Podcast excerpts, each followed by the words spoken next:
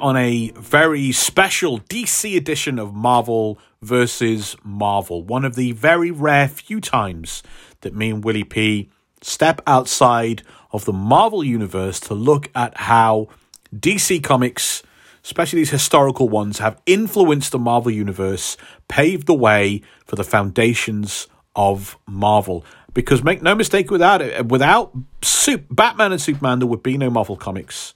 Without this Batman movie, there may well not be any Marvel major movies going because this was the movie that really showed movie studios and big media companies what superheroes can do, not just at the box office, but on the toy aisle as well, the merchandise, the video games.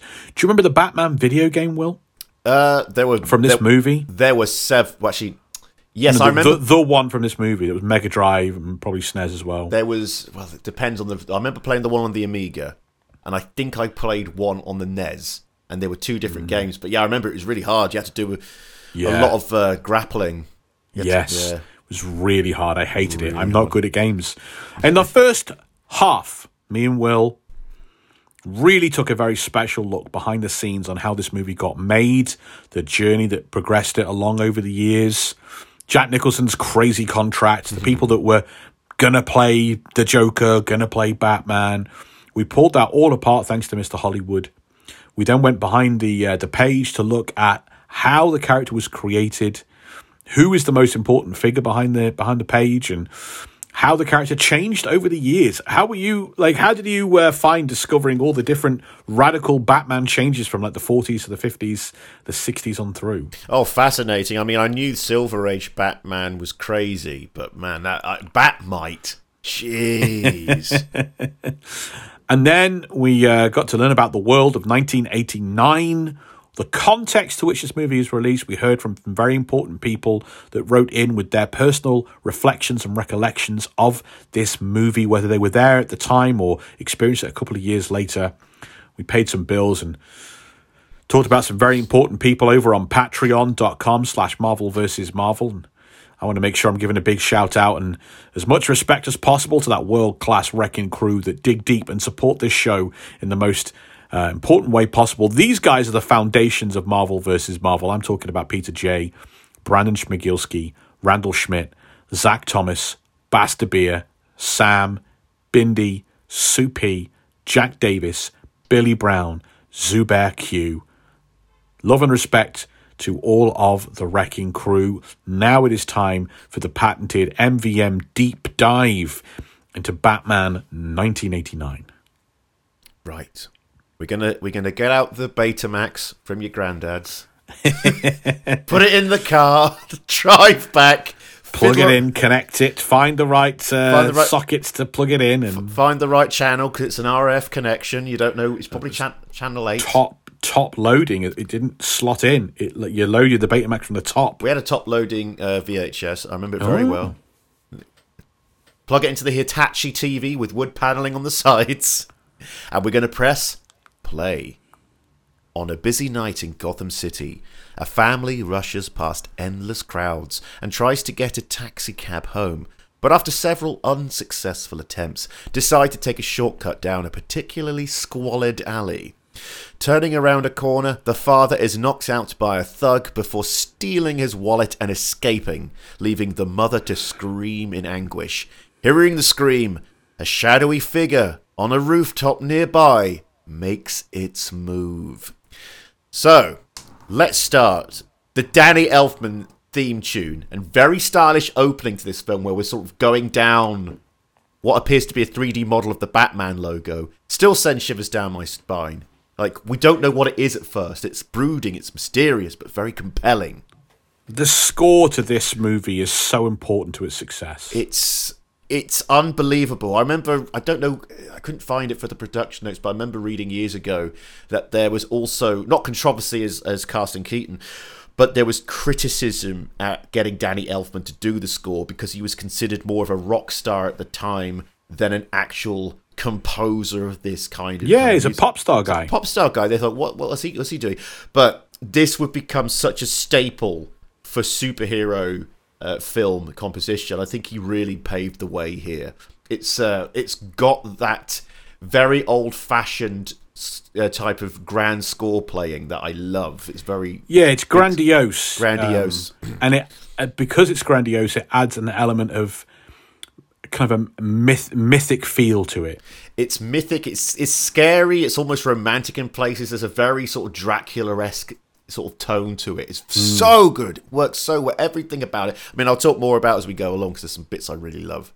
Uh, cinematography and set design as well. I mean, we've talked about it before. Anton Furst uh, design, but bloody hell, that one shot at the beginning where you see the big wide establishing of that big street in Gotham and everything's bustling. It's like this is the feeling of Gotham being a real city, but also one that doesn't exist because you have tall Art Deco buildings with horrible exposed piping and these high walkways between them. It just feels fantasy, but fantasy that's very tangible. It's so well done.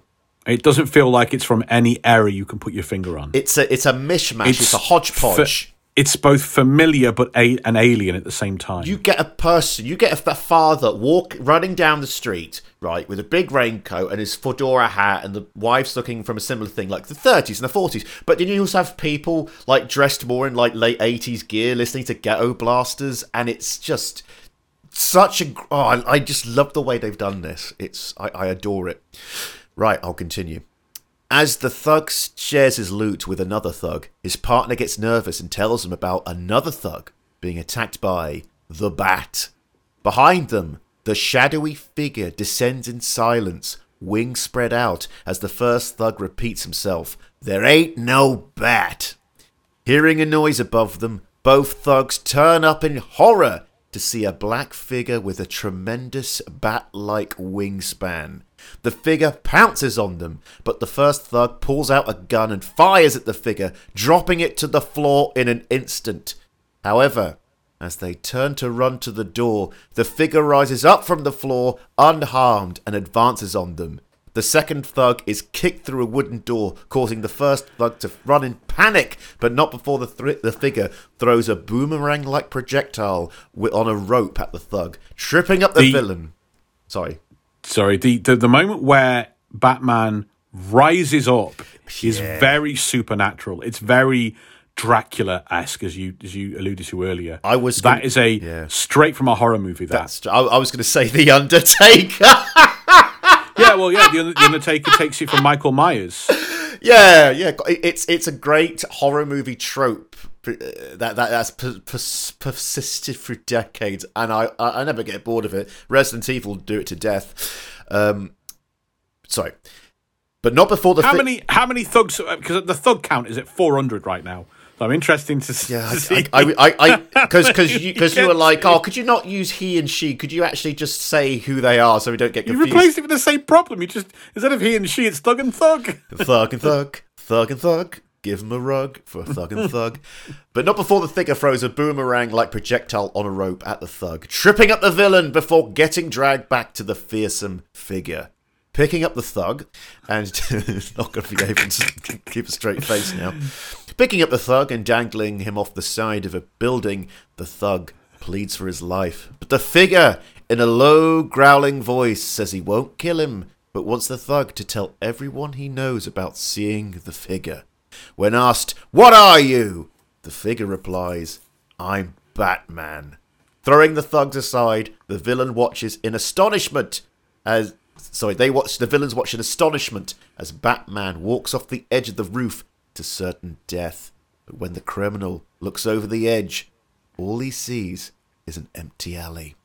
As we said uh, just earlier, just a great introduction to the character here. Scary, mysterious, but we kind of know he's on the side of good because he's beating up criminals. But oh, if you didn't know anything about Batman and saw this for the first time, you must have gone like, "Oh, who's he? What's what's going on with this?" Because there's hmm. no explicit explanation. It's only through the context of a famous comic book character that we know he's the good guy, not a horror movie villain or something worse. Well, he's stopping bad guys. He's stopping he bad guys. He doesn't kill them. Yeah, but you know, in horror films where the first kill is just happens to be some some low life, and then it's like, oh, you know, I suppose so. like yeah. that. Also, as mentioned in the letters section, one of the thugs, Thug, is played by Christopher Fairbank, who is better known in this country for playing Scouse plasterer Albert Moxey in the comedy drama Auf Wiedersehen, Pet. Great series. That. Great. I only watched the uh, one of the more recent ones they did, uh, where they uh, where they're going to America. That's the only one I saw, and that was enjoyable. But I never watched the old ones. Uh, everyone says they're good. It's a fascinating time where to get like to get work, you had to move abroad. Hmm. You know. It was one of those things. I think it was a thing about the, the EU and stuff where you could just travel between places. Yeah. But yeah, mad. Uh, the line, though, the line "I'm Batman" actually wasn't scripted, Rob. Uh, it was a result of Keaton and Burton deciding to make a last-minute change. That scene had gone through several variations on paper, including "I am the Night" and "I am Vengeance." Once actually filming, though, neither Burton nor Keaton were happy with how those scripted options sounded. So Keaton decided to ad lib, I'm Batman. in the comic book adaptation that I had and read cover to cover before seeing the movie, they obviously were working off a script of the old script because Ah, he says, "I am Ven, I am the knight." Because one of the characters says, "You don't own the knight," he says, "I am the knight. I am vengeance. I am Batman." Uh, and of course, it's not quite the same in the movie. I swear he said that exact same line in an episode of the animated series, word for word. Maybe he does. Maybe he does. So, Rob, you're the expert. I like to think I know my fair bit about Batman, but you know, you, you're better than me, obviously. Uh, Batman is portrayed like an urban myth in this scene, as we discussed. Is that something they took from the comics? Does that urban myth thing resonate with you? Is that is that something that you, the idea that there's a myth about and no one quite knows what's going on with Batman? and- Oh, resonates with me a lot because Rob, I, I love my UFOs and stuff, and all my kind of urban legends and my modern stuff like Creepypasta and SCP Foundation. So I like this air of mystery around something that can't be explained. So hmm. I and of course urban myths are fantastic because they just spread like wildfire. But but does it? Do you connect it to Batman? Is it something that from your th- thinking? It's not not not specifically to Batman because I, I grew up with the 60s TV show as well so we just know him as oh he's just a force for good there's no mystery mystery mystery it's just he's Yeah. there he's he's like a he's like another public service basically It's a it's a very popular concept attached to Batman these days, and it's quite a, uh, it's quite a, a modern. Um, quite a new idea, Yeah. um, and of course, all the original uh, stories, Batman is like the number one celebrity in Gotham. um, he's always at charity events. He's always engaging in these giant sci-fi fights in broad daylight in the middle of the city, and he's best friends with Superman. And in the, in in the comic books, it kind of really begins in Frank Miller's Year One story from 1987, which is the most um, modern retelling of Batman's origins.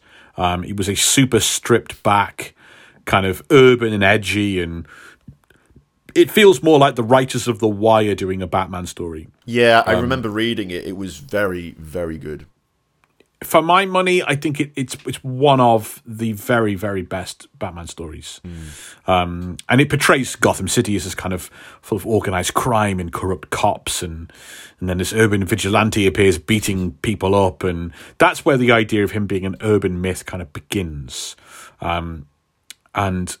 Sam Hamm uh, alleges he never read that before writing this script, and I'll keep coming back to that as the similarities overlap a lot. could I just say could Um, you keep call could you call him Sam Hamm comic book fan? Sure. Uh, in, in in 1989, um, a, a new comic book series comes out um, right as this movie is in theaters called Legends of the Dark Knight, which is kind of a follow up to Frank Miller's Year One, and it, in, it tries to include a lot of because after Crisis on Infinite Earths, DC have jettisoned all of Batman's backstory and history because we can't have him running around with Batmite. That can't have happened. that never happened. He never went to the Mars. He didn't fight a giant robot guy.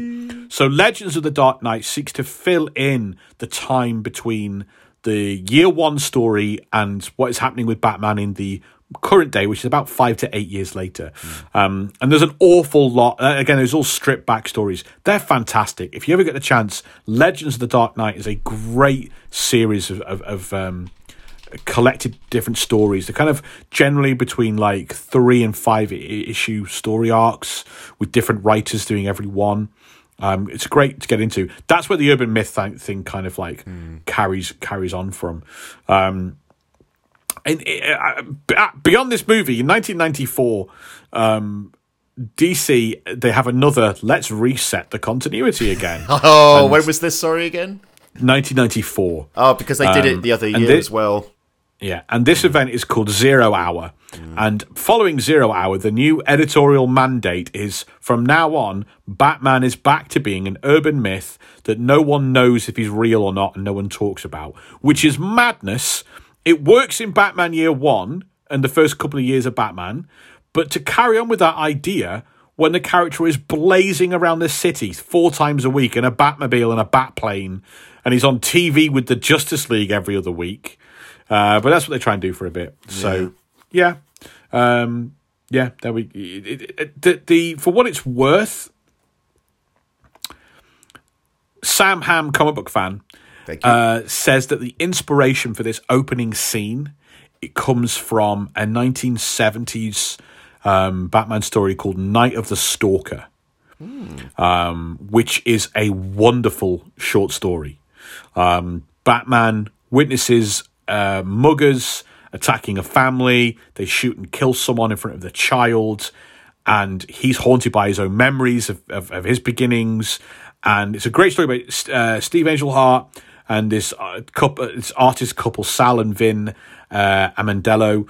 Um, and so it's an entirely silent Batman relentlessly hunting down this gang of muggers. and no matter what they do to escape or stop him, he just keeps coming, not saying a word. Um, it's very like Westworld and Terminator um, until he's got all of them one by one. Night of the Stalker, yeah. Um, obviously, that doesn't carry on completely here, but Sam Hamm, the comic book fan, said that's wh- where he took inspiration from. Amazing. Uh, just uh, talking about the many times DC have rebooted the continuity. When people would, I was having a conversation about the the recent uh, James Gunn taker of the D- takeover of the DC uh, universe. And uh, people were complaining, oh, they've got rid of Superman or Henry Cavill, they're doing this, they get rid of that. And I said, surely resetting everything, like film wise, is the most on brand DC move you can do with the films. Yeah, yeah.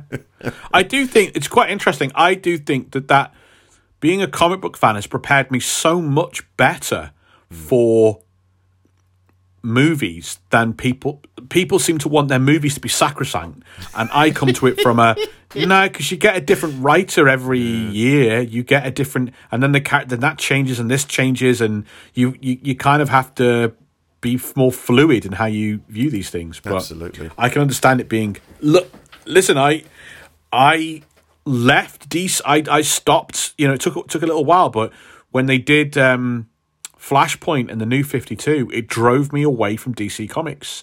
It was too many changes that were bad. Too many good writers leaving. Um, I was, I was, I was jettisoned from the fandom. They made me not feel like part of it anymore. People must have felt the same way in the eighties after Crisis on Infinite Earths Yeah, I, I can totally imagine. So it can happen to people. You can just feel like, no, you took the thing. I was really enjoying all of that, and you got rid of it. Mm. Oh well. At a formal evening, the mayor of Gotham introduces the city's new district attorney, Harvey Dent, to the press, who gives a brief speech on his intent to work with Police Commissioner James Gordon to bring down the criminal organization run by mobster Carl Grissom. Watching the televised speech from a lavish lounge, Carl Grissom's second in command, Jack Napier, watches intently with Alicia Hunt, Grissom's supermodel mistress, who is having an affair with Napier.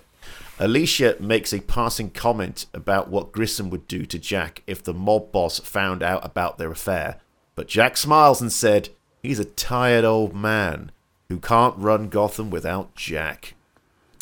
Jerry Hall there, playing Alicia, romantically involved with yet another evil man.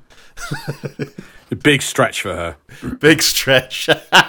She's always attracted to just horrible, evil men. Uh, again, great work setting up another important character here, uh, Jack Napier. He's sleazy, egotistical, but cl- uh, clearly a bad person. Also, his response to Alicia complimenting his appearance, I didn't ask. Just pure narcissism. Jack Wonderful, Nicholson yeah. hit- hits it off from the word go. He's so good in this. In the alley where the family was attacked, the thugs are taken away by ambulance as the police investigate what happened. Surly, corrupt detective Lieutenant Max Earhart scoffs at It's thug- Eckhart. They don't say Eckhart, Eckhart. this, mate. They say Eckhart. I'm trying to think how um how Just pronounce it how they pronounce it in the movie. It's Eckhart. I'm trying to think how Jack Palance pronounced it later. Get me Lieutenant Eckhart. Okay, Eckhart, Eckhart, Eckhart. Eckhart. I don't know. It's it's a Scottish name, isn't it, Eckhart? I have no idea. Oh, it's Urquhart I'm thinking of. Eckhart. Anyway, Lieutenant Max Eckhart scoffs at Thug's claims of being attacked by a giant bat. The next second, reporter Alexander Knox approaches uh, Eckhart and, chir- and uh, chirpily questions the detective about yet another bat sighting. The eighth reported one in just under a month. But the frowning detective stonewalls the journalist about the existence of something so ridiculous. Brushing off the reporter, Eckhart sneaks down a nearby alley to meet with Jack Napier and his men. Handing the detective his bribe money, Jack tells Eckhart that Dent has been sniffing around one of Grissom's front companies and wants this dealt with.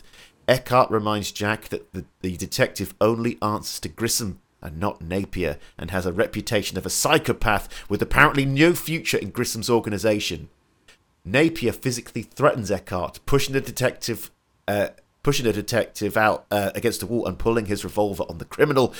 With Bob, sorry, pulling on, sorry about this. I'm, I'm tripping over my words here. With Bob, Jack's lackey, to point his gun at Eckhart. Eckhart defeated, lowers his gun, and Jack smiles and walks away with Bob. You see what I did wrong there? I put, I, I wrote too many words. You got tripped up because you were interpreting pushing the detective as if it was pushing him, Yeah. when what you meant was pushing the detective to pull out his revolver. To pull out, there we go, there we go. You were pushing his buttons to. Oh, yeah. That's what you meant. I can't even read. I can't even understand my own words. so, uh, Robert Wuhl, who played Knox, uh, I haven't seen him in a lot of things, but always felt he played the same guy in everything he's in. Yeah, he's a very um, 80s. He's got a very 1980s face. He's he's got the kind of like yeah, he's a side character who makes the jokes all the time and is a bit of a. He's not. He's harmless, but you know, a bit of an annoyance, but you know, not too bad. If Steve Guttenberg had dropped out of the Police Academy series, I think, or if they'd done a, they did. The fact they did do a TV spin-off of the Police Academy, Yeah. and obviously Guttenberg wouldn't agree to be in it. I would get, I would bet Robert Wuhl to to, to play the Guttenberg esque character. Oh, absolutely. Speaking of um, Police Academy, uh, Robert Wuhl wrote two episodes of Police Squad. One of, Wow. one of the most underrated American comedies ever that, led, of course, led to the Naked Gun films. Brilliant show. Uh, also, uh, we'll talk about uh, Lieutenant Eckhart in a second, but I'm really surprised because uh, I, I know this character from the from the animated series. I'm just really surprised they just didn't use Harvey Bullock instead of Eckhart. Well, they it's so the earlier versions of the script featured um, Rupert Thorne, who then Sam Hamm changed to Carl Grissom, Yeah. and it was Sylvia St Cloud who was changed to Vicki Vale. There's an awful lot of this sort of changing uh, character names and stuff, uh, and quite so maybe in an earlier version it was Bullock, and Sam Hamm decided to change the name. Yeah. Oh well. So Lieutenant Eckhart then, because it does sound like they just made him up for the film. Uh, is that is that the case? Yeah, he does. He looks a lot like how Harvey Bullock looked in the in the in the eighties. Exactly. Um, but his personality is quite different. Um, in this time period, Bullock had been a a. I think he was probably in his clumsy, bungling cop era, uh, where he would intentionally um, screw up police investigations under the cover of being a bumbling idiot. Um, but nothing is out and out awful as this. Um, he's a, he's probably a lot closer to Arnold Flass. Um, Flass is the corrupt cop in Batman Year One that shows Gordon the ropes when he first arrives in Gotham. Although Flass is tall and blonde and um, kind of like a f- different physical specimen, Yeah. um, but uh, he's got some yeah some similarities to that. But Then again, Sam Hamm, comic book fan, vehemently denies having ever read Batman Year One. Wasn't there another uh, similar comic book that focused on Gordon's early years? I mean, maybe there's been 78 years of Batman comics. It's either that or I'm getting it confused with what happens in Batman Year One as well. Anyway, yeah, Batman Year One does focus on. I mean, Yeah. the Batman Year One starts with Bruce and Gordon ret- coming to Gotham. Ah, Gordon's coming yes. to Gotham for the first time. Yeah. Bruce is returning after his trip away, um, and it's it's the two different eyes seeing the city again, and uh, that's that's kind of it. I need to go back and read that. I- It's a I've- great, great comic. I've only read it once, but I've read Return of the Dark Knight several times, and I think that's unfair. It's miles better than Return. Yeah. The Dark Knight Returns. Yeah. The next morning, the mayor, Harvey Dent, and Commissioner Gordon argue about the upcoming birthday for Gotham City and how Grissom's presence in the city could spoil the occasion and keep people away. At the Gotham Globe, Alexander Knox is mocked by his colleagues for obsession with Batman. Sitting at his desk is Vicki Vale, a photojournalist looking to get shots of the Batman, to whom Knox is immediately smitten with. Brushing off Knox's advances and getting straight to business, Vicki believes that working together to break the news on the existence of the Batman could net them a Pulitzer. Knox, thinking not with just his brain, jumps at the chance to work with Vicki. So he got a nice uh, Bob Kane reference sketch uh, with a sketch in the newsroom. Although after listening to you talk about uh, the history, feels a bit bad. Should have had a bit of a Bill Finger there. He's a consultant on this movie. He was, yeah, yeah, yeah. I remember reading. he's the one and only creator of Batman. If only he could have gone back 15 years, Rob. If only. Oh, but he didn't. He, he could because he was there 15 years he ago was there, when could. he wrote hateful letters about Bill Finger. There you go. God. Oh, I really hate him now. I really hate this guy. A lot of. Co- Have you ever seen? Uh, there's a someone I forget who did it, but an artist did it. Oh, I know what you're on about. It's um yeah, it's Batman in a world where Bill Finger didn't exist. and it's awful. That's where I've, that's where I know how it looks. It's the red Right, costume with yeah. the blonde hair, and it's like no, no. So further on with the anachronistic Gotham City they have here, like even the newspaper guys look like they're from the 40s. They're wearing one of them wearing bow ties. Yeah, Yeah, like um Bryan Singer kind of recreates this approach with Superman Returns like Hmm. a decade later. Um, and it didn't I, I loved the look, but it, it really turned audiences off. yeah. We we were talking about this uh, on the tube to the Radio One thing, not Radio One. Radio Times, on about Radio Times thing, and yeah, we were talking about why you know we liked that film, but why did it do well? And it was just not enough biffing Basically, yeah. Yeah, not enough violence. So, Alexander Knox, um, is he a character from the comics or is he based on anyone from the comics? So uh, Sam Ham says that Knox in this in, in the original versions of the script was meant to work out Batman's secret identity. No um, in the earlier drafts. Yeah, and that would be a plot thread towards the end of the thing. Uh, and that he based this on an old 1940s story. Honestly, the stuff that Sam bases his his things on is so weird. It's all 40 stuff. Yeah. Um, an old 40 story where Batman's secret identity is discovered by reporter Scoop Scanlon. That has to be a nickname. Scoop Scanlon, reporter, and he wears a yellow zoot suit like Jim Carrey in The Mask. Amazing. And Scoop Scanlon works out Batman's secret identity by simply reading lots of old case files and realizing that Bruce Wayne has been at the scene of dozens of Batman cases for no apparent reason. so, for reasons that we can't go into, Batman is hosting a radio show. Uh, like, like Frasier Crane in a mask. Sorry. Oh, oh, oh. it's, part, it's part of. I'm part of- vengeance. I am the knight. Here's a-ha with Take on Me. it's part of some ridiculous plot to force some criminals out of hiding. Um, Scoop Scanlon rushes into the studio and announces to the whole audience that Batman is Bruce Wayne and demands Batman answer these accusations in front of the live audience. So Robin pretends to faint. and Batman says, All this excitement, it's overwhelmed the lad. I'm just going to take him into this quiet room over here, and then I'll definitely be right back to explain how I'm not Bruce Wayne. Um, and then as soon as they get into the room next door, Batman closes the door and he's like, he knows he's effed. Uh, and that's when an actor bursts in and says, Hello, I've just been shot by a mugger and I'm slowly dying. How about I you give me your mask and costume and I do you a favor and pretend to be Batman for a bit so everyone sees that you're a different person to Bruce Wayne and then I'll die. and so that's exactly what they do. And the dying actor wearing a Batman costume hobbles out of this room along with Batman, uh, Bruce Wayne. Scoop Scanlon and the studio audience see Bruce Wayne emerge, walking side by side with Batman, oh. who is for some reason bleeding heavily and dying. Crisis averted. If you had the webcam on, you see him actually crying. Like, oh, gee, Will, what was your favourite f- trivia about the episode? we can we know. Scoop Scanlon. Scoop Scanlon. Yep. Why wasn't that in the movie, guys? Why wasn't Batman hosting a right wing talk radio show?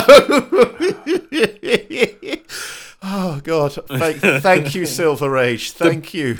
No, that's that's Golden God, Age, baby. That's better. 1940s. Oh, God. I love it. The best it. bit is when Robin goes, I'm fainting. And Batman catches him and says, Oh, this is, oh, I know you've asked me a tough question, but my friend is fainting. Oh, man. Incredible. Anyway, let's get whew, back to the film. Ah. Meanwhile, in an incredibly tall and, an or- and ornate skyscraper, Carl Grissom meets with his top men over Harvey Dent's publicised intentions to move in on the criminals' front at, at, at the Axis chemical plant. Sitting in the corner playing with his deck of cards, Jack Napier nonchalantly suggests that they break into the plant and take all incriminating records under the cover of industrial espionage. In favour of the suggestion, Grissom assigns Napier to the dangerous task before dismissing everyone. Jack, nervous about the task, approaches Grissom about the risk of breaking into a chemical plant, but Grissom assures him, calling Jack his number one guy. After Jack leaves the room, Grissom makes a direct call to Lieutenant Eckhart, intending to take out Jack. I love Jack Palance here. Um, very, very short role, but he nails that comic book mob boss brilliantly. He's almost like Satan.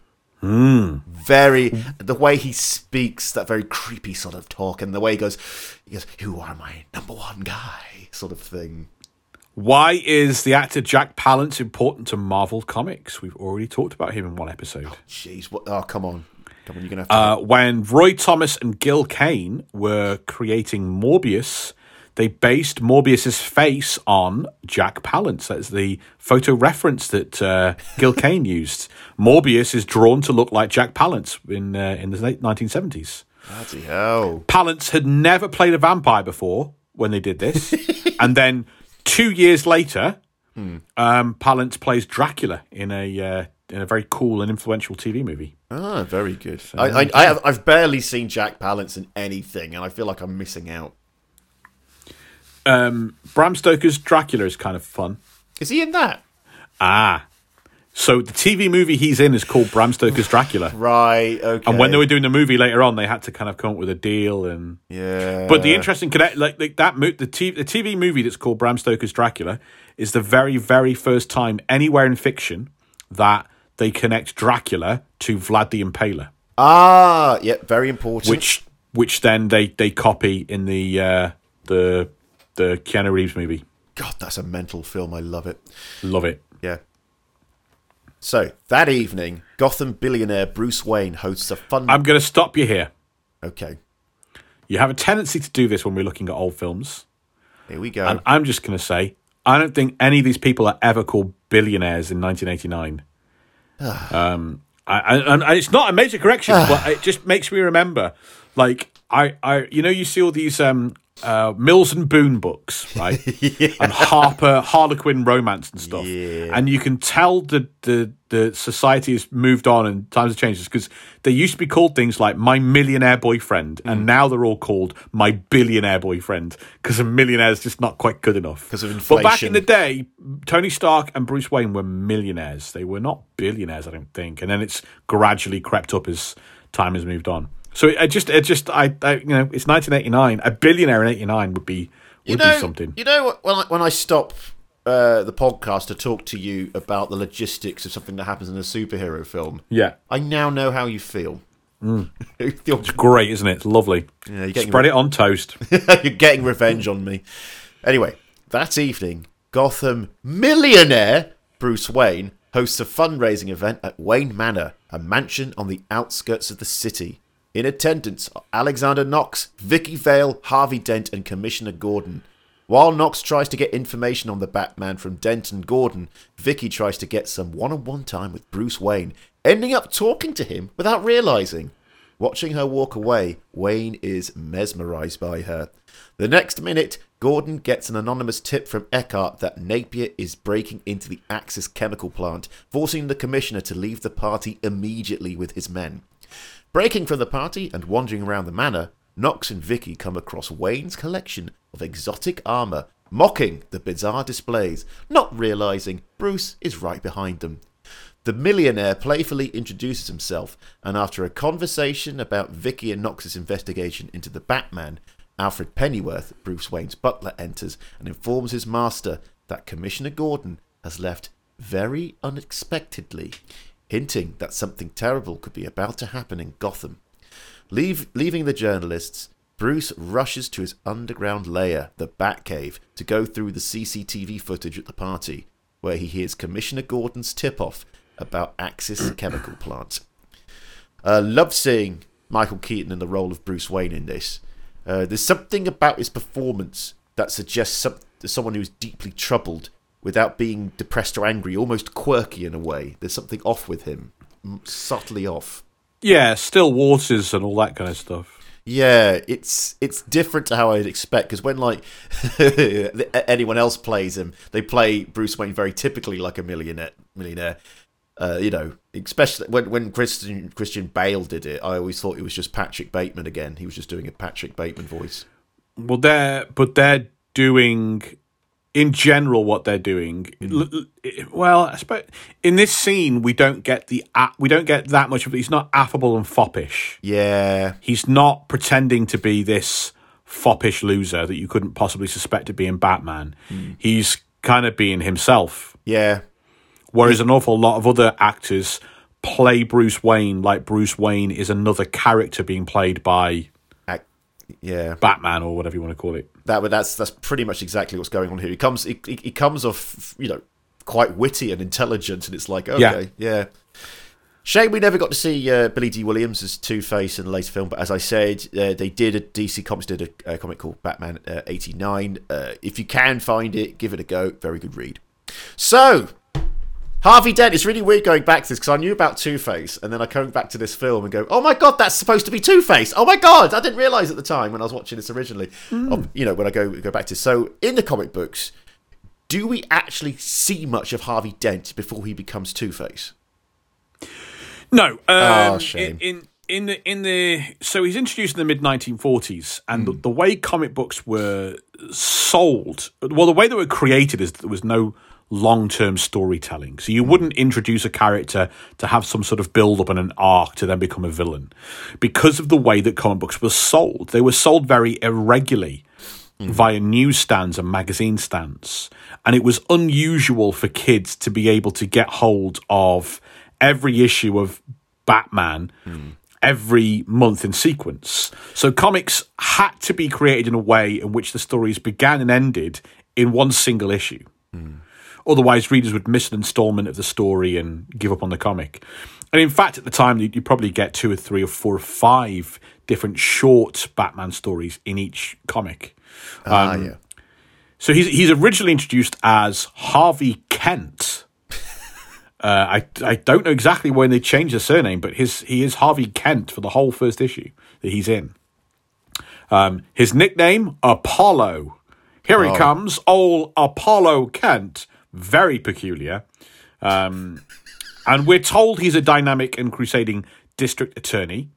Uh, and then on the same page, he's splashed with acid. So there's not really much of a, you know, seeing him uh, before he becomes sort of Two Face.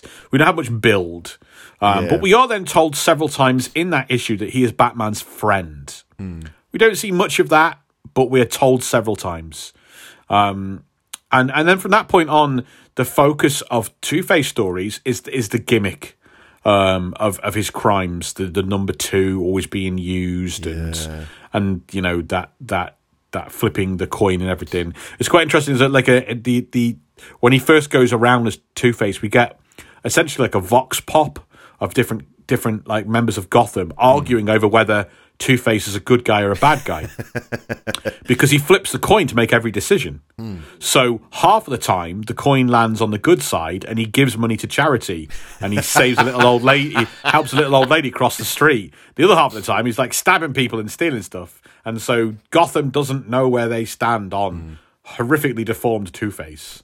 Um, we get a modern version of Dent introduced in in Frank Miller's Year One in '87, and he's he's kind of briefly shown as the district attorney, and we see that he's an ally and informant of Batman's.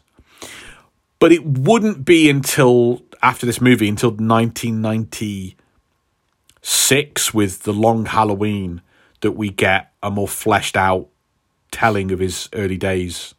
That's good. Uh, I mean, my uh, exposure to Two Face was through the uh, animated series, but what they did was they actually built up Harvey Dent as a character before making it Two Face, which was such a great move. And I always remember the two-parter that did it. It was just you know he gets in the, the he has an explosion basically, and then yeah, you see his face. It's like oh god, he's disfigured now. He's evil. Oh, it's always always always loved Oh, the so it's it's not it's not acid in the face. No, it's, an explosion. is Yeah, it? it's explosion. Yeah, they changed that ah. obviously for the cartoon because that would have been a bit. I don't know. ugh. Hmm. yeah, it's quite grim. Yeah. it's quite grim. Anyway, speaking of acid, outside Axis chemical plant, Lieutenant Eckhart briefs his men on Jack Napier, ordering them to shoot him on sight. Inside the plant's offices, Napier and his men break into a large safe, only to find it empty. Jack and his men have been set up. Cautiously they're making their way out, the gangsters are ambushed by police and a firefight ensues, perforating various chemical tanks, spilling toxic liquid throughout the plant. Commissioner Gordon arrives on the scene and takes command of the situation, ordering that Jack Napier is to be taken alive instead. In an attempt to ensure an escape, Jack sabotages the controls for the chemical tanks, causing them to rupture and spill, forcing some of the police officers to retreat. Two of Jack's men take this opportunity to escape, but come face to face with Batman descending on their walkway. Using his batarang and rope, Batman trips and lassos one of the criminals over a walkway, leaving them swinging below, pleading for help. Just as this is happening, Commissioner Gordon spots the swinging gangster and is then startled to see a figure above, proving the rumors are true. The Batman is real. With no one else to turn, sorry, with no one else to turn, Jack takes an axe to another chemical vat, spraying its contents all over the floor before escaping away from the police. Uh, from the police up some stairs.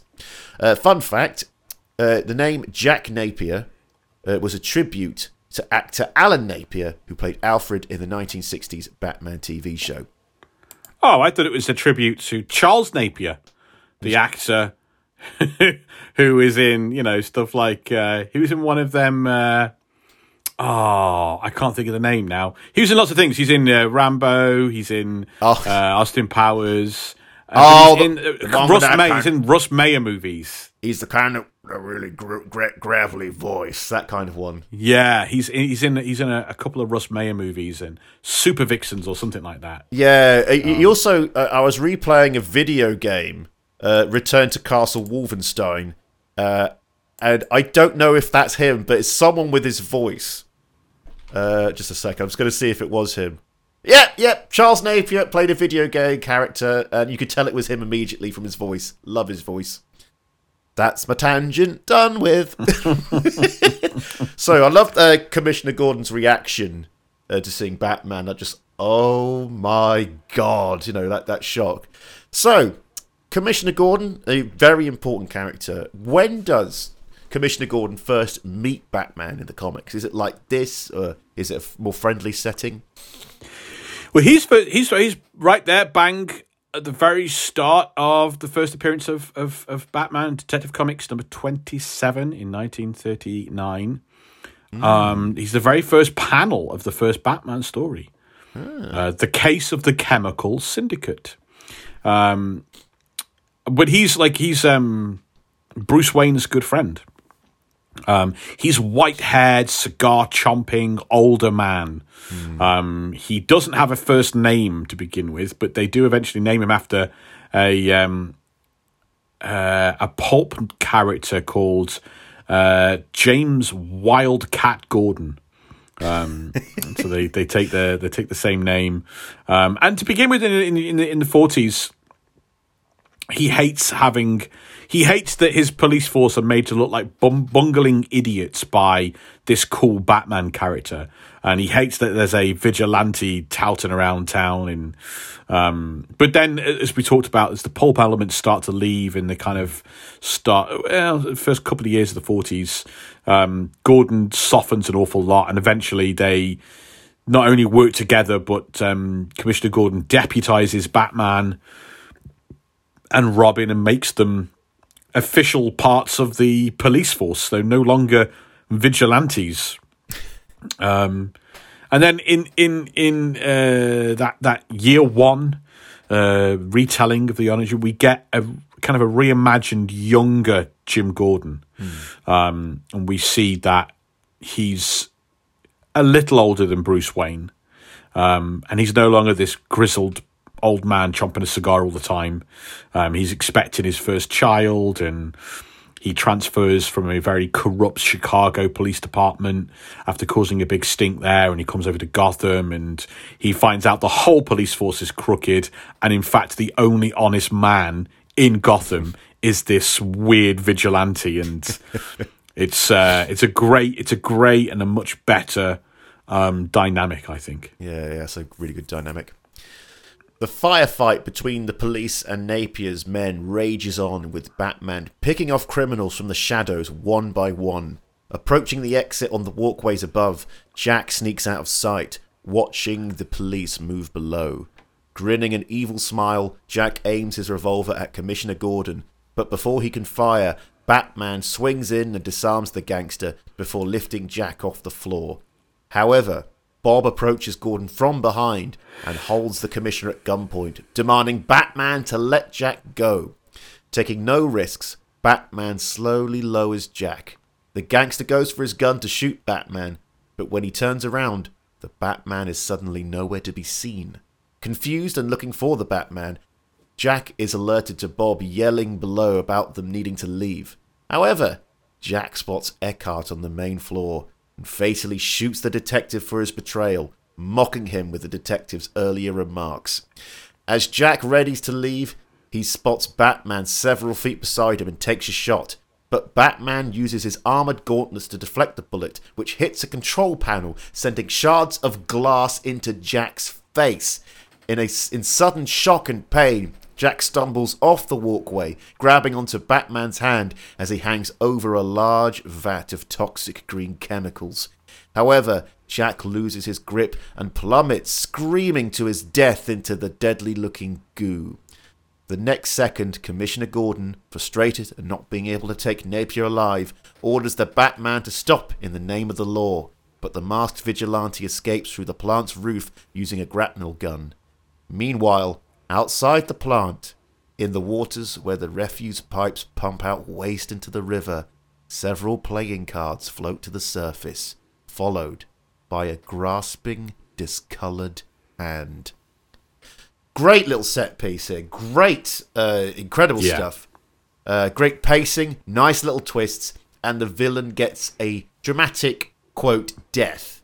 That hand raising out of the water always creeped me out as a kid. Such a very Tim Burton image that, complete with like almost like the black nail polish as well, and torn glove. God, God, love that, love that so much. So, I uh, I understand that this was kind of the origin in uh, the Killing Joke, but what is the Joker's real origin in the original stories?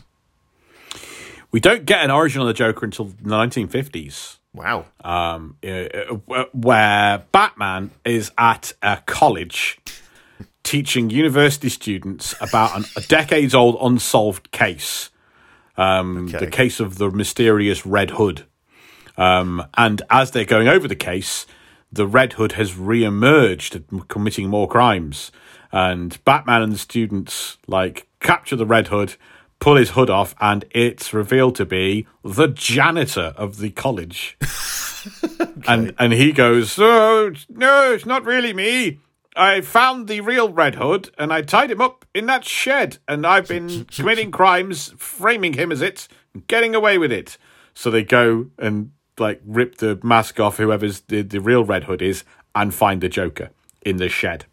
Um, and the Joker explained he was a he worked at a uh, Monarch playing card company um, Okay. and he was trying to steal stuff from the from the playing card company. He's thwarted by Batman. He falls into the um, chemical waste and and survives, but but uh, all these things have happened, and he's dead, driven insane by by the accident. And then, as you alluded to, in in nineteen eighty, just before this movie, eighty eight, Yeah. um, a short story that may or may not be con- pro- part of DC continuity was released called Batman: the, the Killing Joke by by Alan Moore with gorgeous artwork by Brian Bolland, who's more of a uh, artist that paints front draws front covers than he is does sequential storytelling. Um, and this portrays um, the the the man, whoever the Joker is, is a failed comedian who has a, a tragic life with his uh, wife dies and his unborn child dies, and he um, he's already got involved in uh, working for a criminal organization who. Uh, they just put anyone under this red hood to be the figurehead of their gang to take the to take, take the heat after guys. Um, and he's forced to go ahead with this robbery, even though his wife and child have died, and he doesn't need the money anymore. And he falls into a um, a, a, vat, and uh, we get the same kind of outlay. But but in that story, the Joker himself says, "I have no idea if this is true or not because I'm insane." Um, and he says that if I'm gonna have a past, I prefer that it's multiple choice. Um, in fact, nothing about the story should really be believed um, Yeah. based on on kind of how Alan Moore puts the story together, um, and what the what is the actual joke of the story? Uh, is it believing the Joker is left to open interpretation? We do know that Tim Burton had copies of the Killing Joke on set during the filming of this movie. Um, so um, so yeah, although the character of the Joker will. The ca- oh, you mean you mean Joaquin Phoenix Joker? Nope, I said the character of the Joker. Oh, sorry, will- say the character in the Joker. Sorry, for Nope. nope, never the mind. character of the Joker Yeah. was only really make meant to make two appearances and then be killed off. So in Batman issue one, he appears in the Joker, and then another story called The Joker Returns or whatever it's called, um, and he's meant to die. In fact, at the end of that, he's stabbed. He's stabbed in the heart at the end of the of the second adventure um, uh, because Bill Finger didn't want Batman to appear inept by having recurring villains like this, but was overruled by the editor Whitney Ellsworth, um, and they included a hastily drawn panel that said. Hello, I'm still alive and I will return, even though I was just stabbed through the heart. Bye! Um, the Joker would then go on after issue one to appear in um, nine of the first 12 issues of the Batman comic. So Bill Finger was roundly defeated in that I don't want a recurring villain.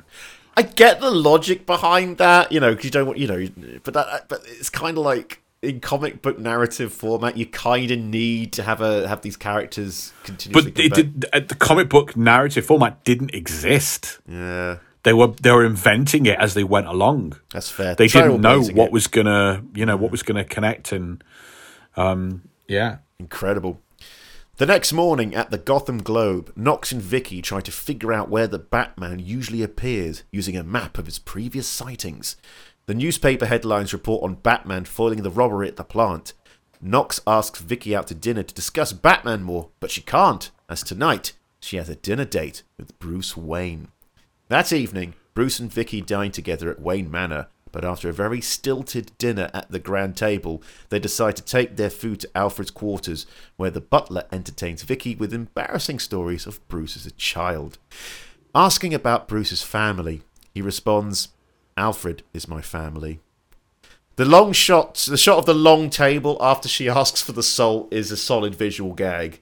It's just It is, but it also carries a lot of like character information. Yeah. And kind of How distant emotional emotional kind of connotations and stuff. yeah, Um it it does, but it's just I, I still find it funny to look at on a Yeah, very I'm not saying you can't. I'm, Oh, I'm, yeah. I'm, I'm saying it, it, it does. It works on, on a couple of levels. This Yeah. whole scene is really lovely. It's really nice. It actually works. I think it's kind of even in 1989. It feels like it's hard to say to the audience, "Hey guys, you want to come and root for this uh, rich millionaire?"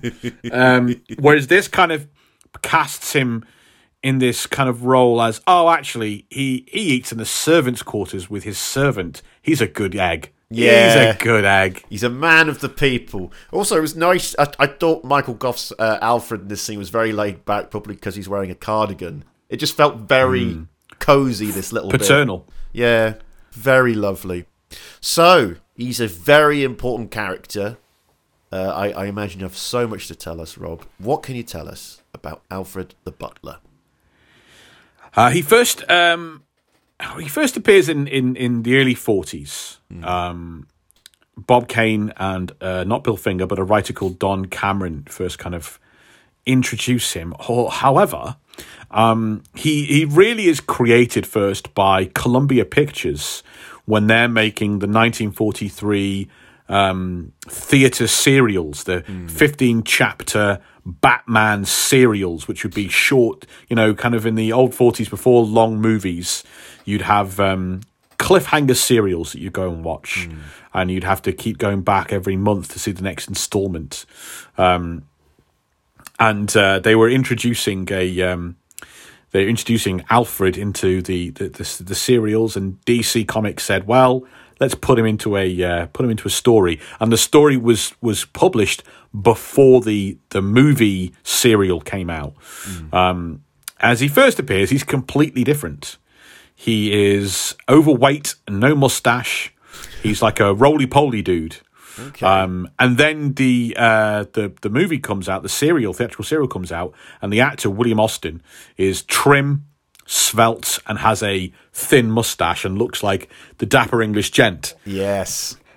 So the DC Comics changed the appearance, and they have Alfred uh, go to a uh, health resort where he slims down and grows a mustache, um, which is quite a nice little touch. He's originally conceived as a comedic foil for Batman and Robin. He did not raise Bruce Wayne. He arrives when Bruce Wayne is a full on adult and already Batman. And he arrives with a Cockney accent. uh, and just turns up one day saying, "I'm here to on on the on the on the doorstep of Wayne Manor. I'm here to start my duties as your butler." Um, and he makes bungling attempts to be a detective on par with Batman and Robin, and you know that's kind of the that's the general comedic role for Alfred.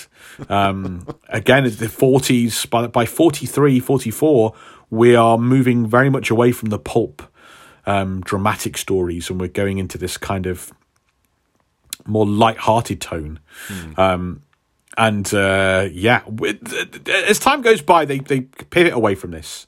Um, we establish that there's a, a bit more of a role for Alfred. He's a retired intelligence agent, but that's all hush hush. And he used to be an actor, and he his father used to used to buttle buttle for the Waynes, and his father died and said, "You must carry on the the tradition of serving the Waynes, and so there he goes, and he turns up, and he he kind of does all that, and stumbles across their secret identities, and yeah, um, but it's odd to have an Alfred that w- if he's not a comedic foil, and if he's not the father figure to Bruce Wayne, which he isn't at the st- in this in between bit, he's kind of serves not much of a role. No. So the post crisis, when after the crisis on Infinite Earths, and they kind of reset the whole continuity, that's when we get Alfred has been the Wayne's family butler for all of Bruce's life.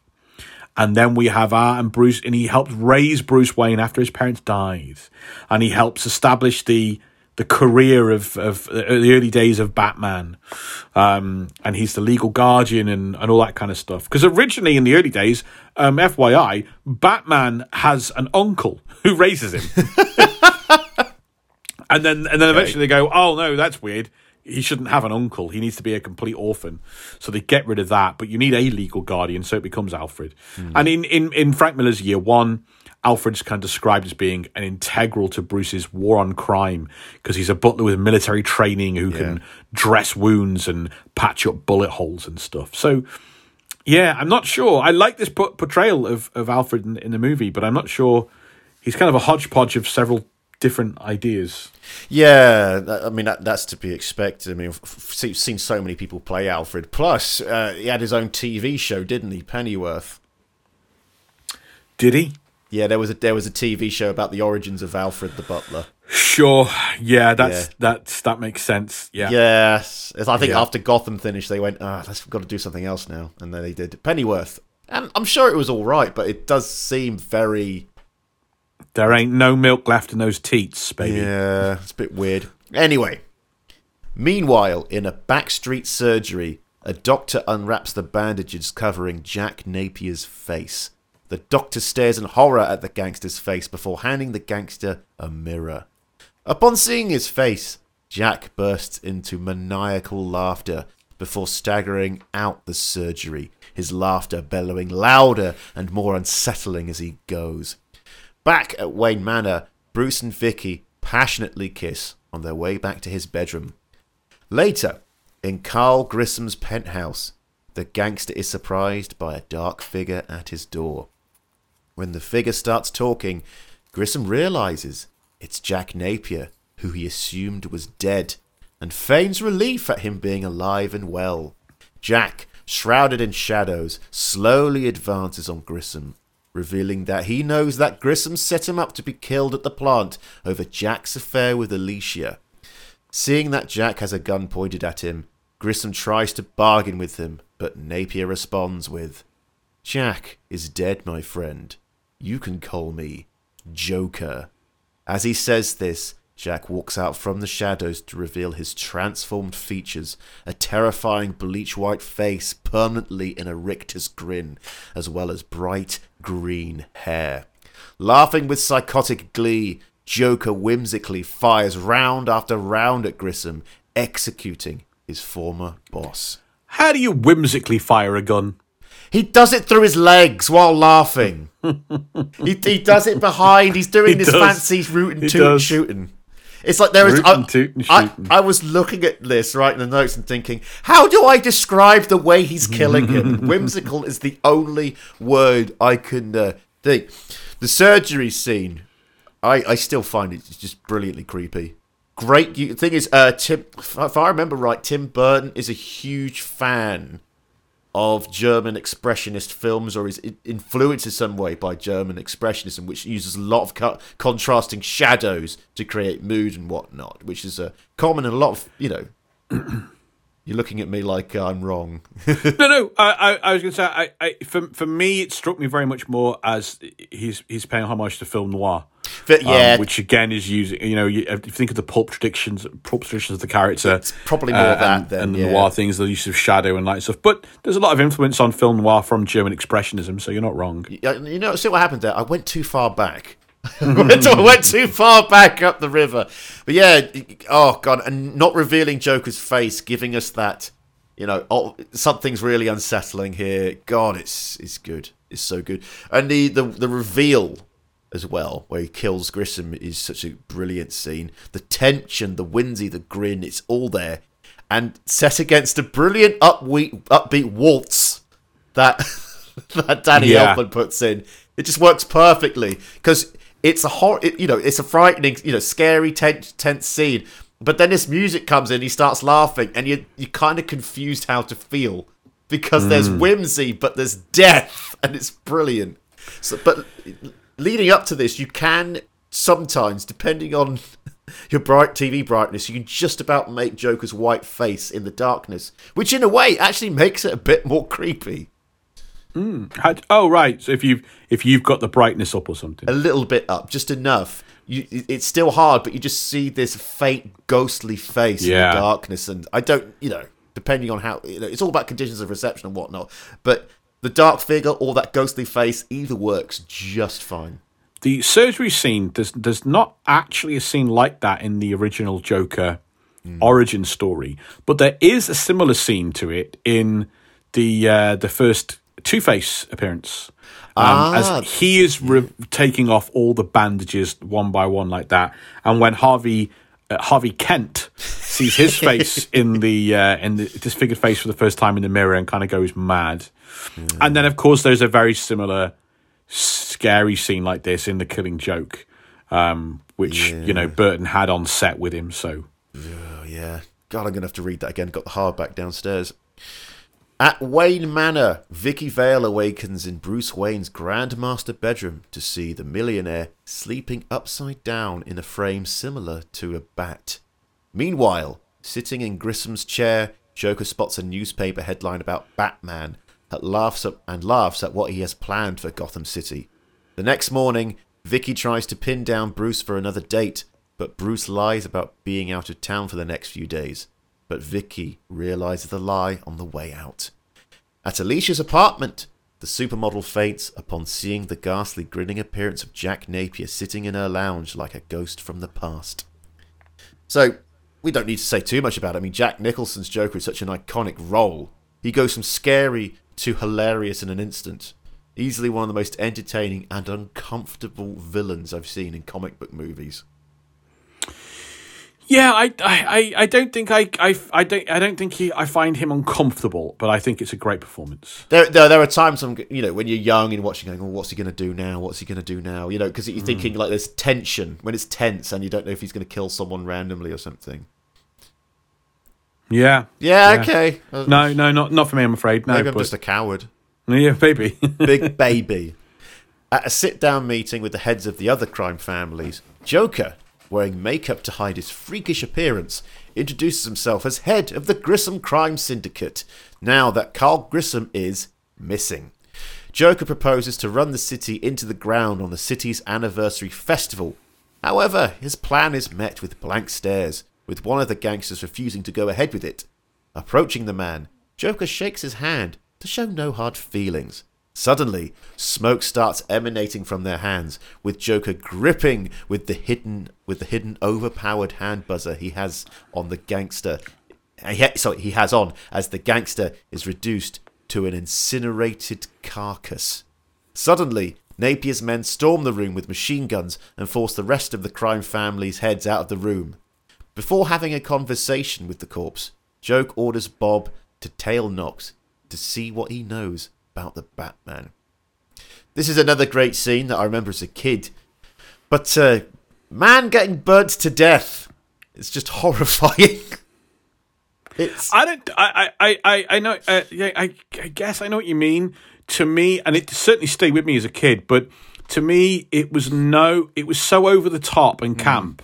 It was no different to Temple of Doom or something like that. yeah. I mean, Temple of It Doom just- has those it- moments, but It just. Yeah. It felt. It felt like it's not. It's not. I wouldn't say it was brutal. I wouldn't say it was gory. But it it it it, it alludes to it being gory. Yeah, so it's the illusion of it because you know it's, we're not seeing like skin blistering up and horrible stuff. Or No, it's just steam. It's just steam. It's like yeah, it's like that. But it's just the corpse afterwards just looks so. Oof. And also Joker riffing on him while he burns, like you know, oh, we got a hot one under the collar. You know, just it just works so Yeah. well. It's just oh, I love it. It's, it's scenes like this that made me surprised, like how I could watch this as a kid. Though it's just like apparently I'm fine. I'm fine with watching that. Well, again, it does depend on what you saw because if you watched it, if you saw, as as I think I did, Yeah. the 1991 BBC edit Yeah. and taped it off that, then it, you'd, you're probably not seeing that, are you? yeah, probably probably yeah. It's cutting around it, isn't it? Yeah. So uh, that other bit I liked in this scene, the Joker responding, he goes, "Boy, he's got a big grin." Like, what's with the big grin? And it's just him looking up with the flesh-colored makeup on, going, "Life's been good to me." Gets Yeah. me every time. It's just ridiculous. So we've talked about his violence and how dark he is in the comics, but has he ever been like this brutal? Like Well, when he when he when he starts, um, he's a remorseless serial killer and and jewel thief. Um, he's not. Yeah, he, he he's a he's also not funny. He's he's a serious sadistic figure. He's not making jokes at all. It's just he looks like the playing card, the Joker on the playing card. Uh, he's not interested in anarchy or chaos. He's just cold hard cash. Um, and then when DC found it easier to market his stories to kids, that's when they they changed the Joker and he becomes this wacky but harmless prankster. And that's when he starts to have to live up to the. He's got to kind of be funny or trying to make jokes. Otherwise, what what else is there to him? Um, but he becomes very ineffectual. Uh, in one story, he kidnaps Robin, and Batman pays the ransom by writing him a check, which, of course, the Joker can't cash. Um, so there's stuff like that. eh, You know, in the fifties, um, a lot of the elements, as we've talked about, uh, of the pulp elements are stripped away, and the Joker becomes very, very kind of harmless and, and comical, and he's uh, he's not violent in the slightest. In fact, there's no violence whatsoever. Um, and it gets to the point where they, I think he, he has like a five or six year absence from the comic books because the writers just, he'd been overused and oversaturated so much in the period where he, he couldn't be aggressive and violent. They just ditched him. Um, and then when, when Denny O'Neil and Neal Adams were kind of doing this great run on, on, on Batman in the 1970s, the early 70s, they revive Robin, um, they revolve the Joker, sorry. And he is back to his impulsive, homicidal. That's when he becomes actually impulsive and homicidal for the first time. He's violent, but it's a combining the wackiness of the Silver Age Yeah. with the violence of the original version of the character. Um, he, he we get the idea that he's legally insane for the very first time. Um, that doesn't happen till the seventies, and that's why he's not in prison, but he's in Arkham Asylum, which is easier to break out of. Um, and uh, yeah, it, it, it- in the mid seventies, he gets his very he get he's the first supervillain to get their own comic, the Joker. No way. Um, yeah. Um, and he's still violent in that, but to like members of the public and other other villains, not to superheroes. Um, and they have to balance his personality a little bit to try and make him. Yes, he's a violent criminal, but we're going to make him a little likable to be a protagonist. okay. um, okay. And uh, yeah, the big return was this the big return? No, but but later on, the, the the Joker that seems to like define the Joker for decades to come, and has been marked as a as a as a um, influence on this movie, is the Joker as written by Steve Englehart in um, in the uh, late seventies. Um, and this stories that emphasize his insanity and his impulsive homicidal nature. The laughing fish is the one that gets a lot of attention, uh, where the Joker is emptying Joker toxin into the rivers to put that horrifying grin on all the fish in the river. Um, and his plan is to copyright protect the fish so that he owns the fish. and that's his whole emphasis is I'm, these are mine now.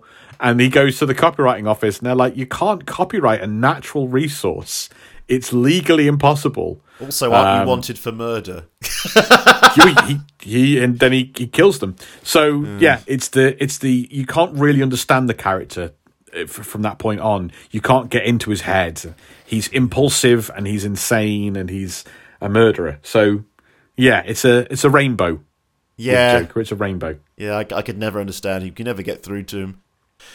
At the Globe, Vicki tries to find more information on Bruce Wayne's life, but can't find anything in the newspaper files. Tailing Wayne through Gotham, Vicki watches as the millionaire approaches a derelict alley and places two roses on the ground with a mournful look in his eyes. Walking over to Gotham City Hall, Wayne watches as the crime bosses walk down the steps amongst a throng of reporters, asking why they have filed an affidavit to take over all of Grissom's businesses until he returns. As Vale gets close to the crowd trying to find Bruce, a group of playful mimes wander up the courthouse steps.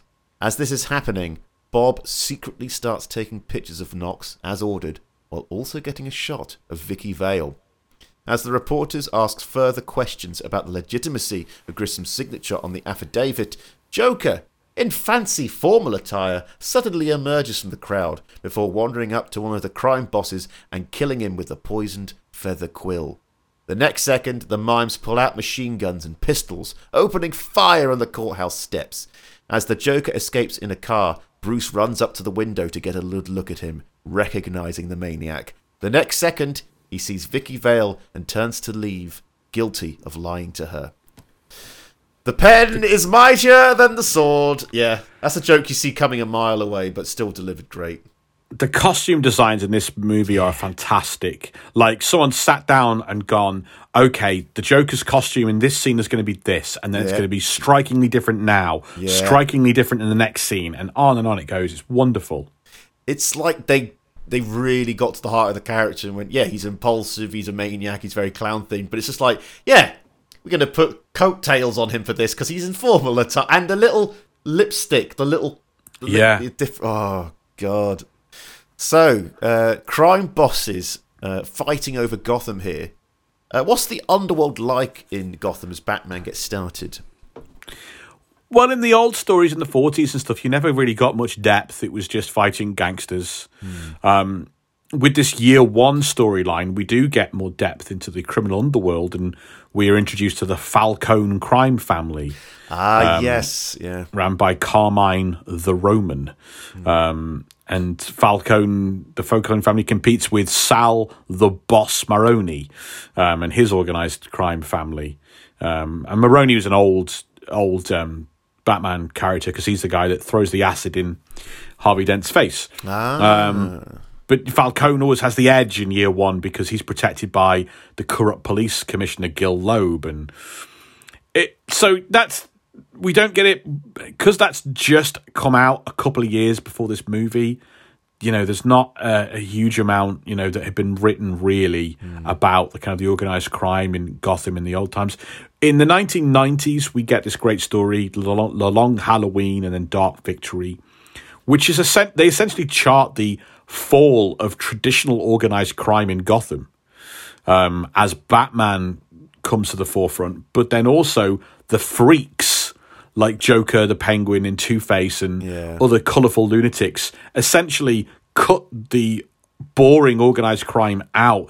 And by the end, I mean, there's even a scene right at the very end where is it Falcone or Maroni? One of the gangsters comes back to their desk and like all the freaks have occupied their office and Joker's in a chair and the Mad Hatter's there and Poison Ivy's there and hmm. Solomon Grundy and it's it's like this is the changing of the guard in Gotham. This is when the freaks take over Yeah. and the organized crime, the Batman of the 40s, the pulp era is gone hmm. and we get these wild costumed lunatics moving in. God, Solomon Grundy's a bit of an odd character, isn't he? We obviously won't go into him, but They're all odd characters, Will. Yeah. We're talking about a clown man and then, you know, a dude that posts riddles to the police. They're all odd. But Solomon Grundy's a zombie. He's practically a zombie. yeah. So, Yeah, yeah. I fear, one guy good- dressed as a scarecrow and uses fear gas to poison people. I know, mean, but that's all science and that's grounded in reality. But when it gets to myth- mystical zombies, I'm like, you know, Um, yeah, I suppose it's It's slight. It is slightly out of the ordinary for Batman. Yeah, it's like yeah, he had a good appearance in one of the Arkham games. He was fearsome. Anyway, watching the news coverage of the City Hall shooting, Joker is angry to hear the reporters speculate Batman being involved in his scheme. At Wayne Manor, Alfred talks to Bruce about Vicki, hinting to his master that he should see her again. Changing the subject.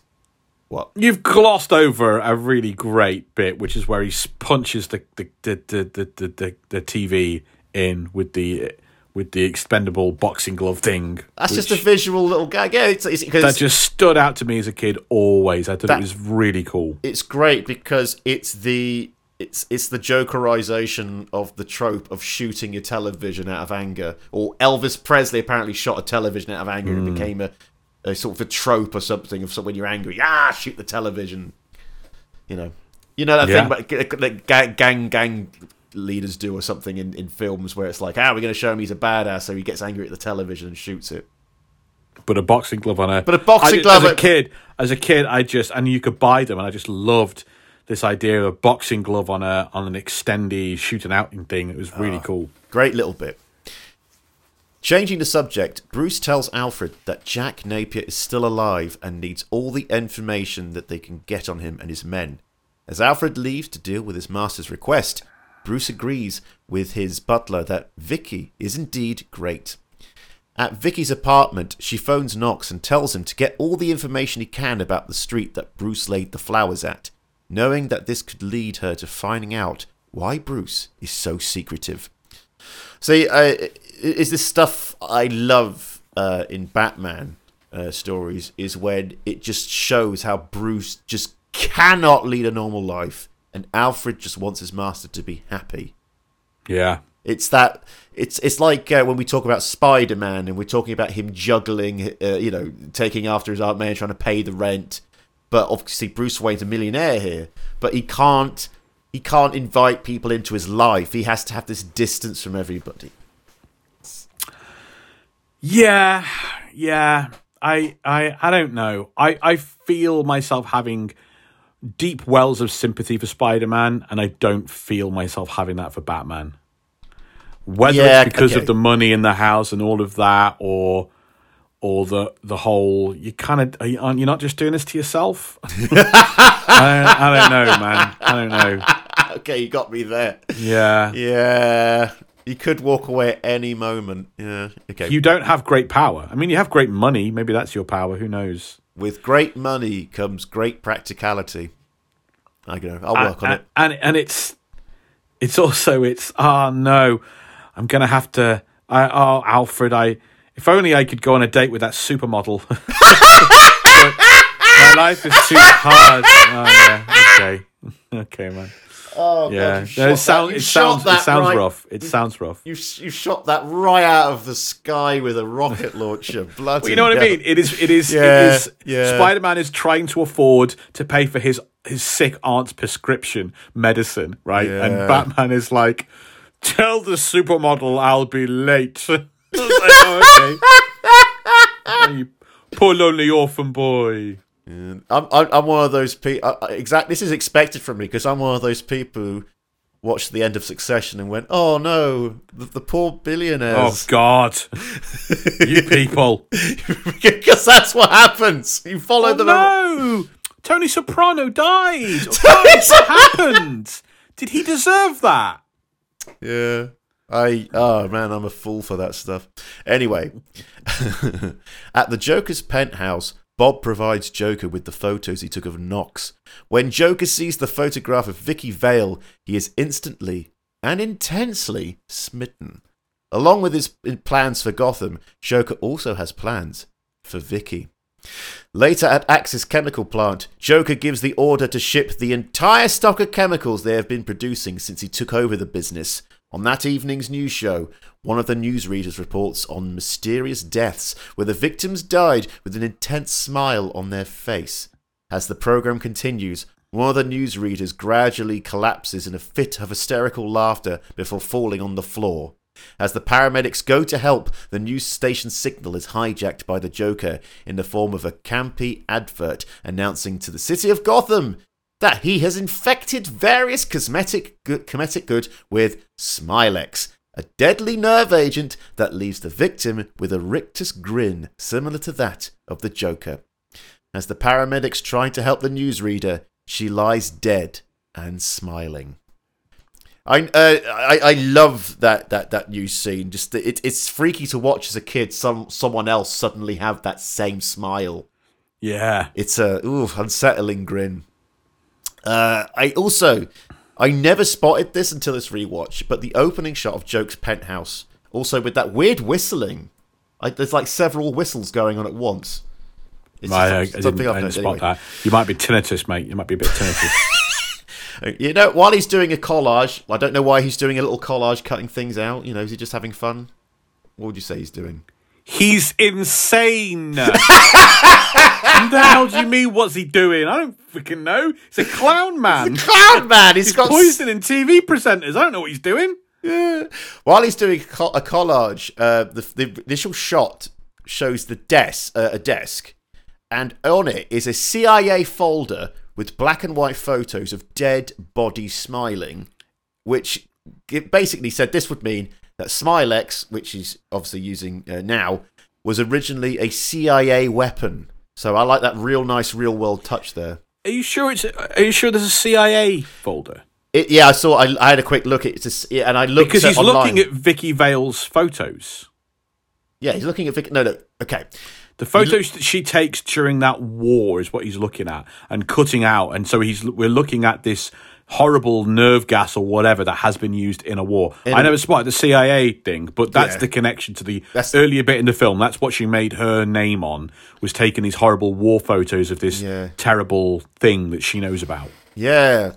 So it's it's it's really horrible what he's doing here. This is uh, uh, practically a war crime.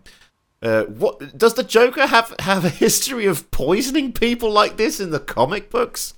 Well, in his very first appearance, the Joker is poisoning people. That's that's the that's his whole thing. He announces on the radio that he will kill this rich person, Henry Claridge, and steal the Claridge diamond at midnight.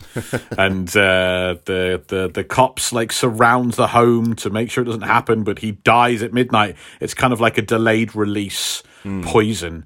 And he goes on in that in the rest of that that that very first Batman issue one. Yeah, in that first appearance, he is repeat as he announces on the radio the next person will die as I'll steal the Ronker's ruby. And then on and on it goes.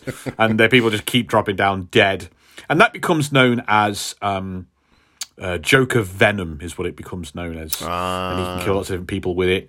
Um, he he he kind of to begin with, he uses it as this long range means of murder uh, that you don't know what it's going to be on. You don't know what you've ingested. A, a little bit like this, you don't know what you've ingested. Um, you don't know when you're going to get it, but then kind of it, it eventually becomes the kind of a sh- a close range weapon, and he'll put it in like um uh, a fake flower on his lapel. Yeah. Instead of squirting you with water, it'll squirt you with Joker venom. Um, and he'll fill balloons with it, like he does at the end of this movie and stuff like that.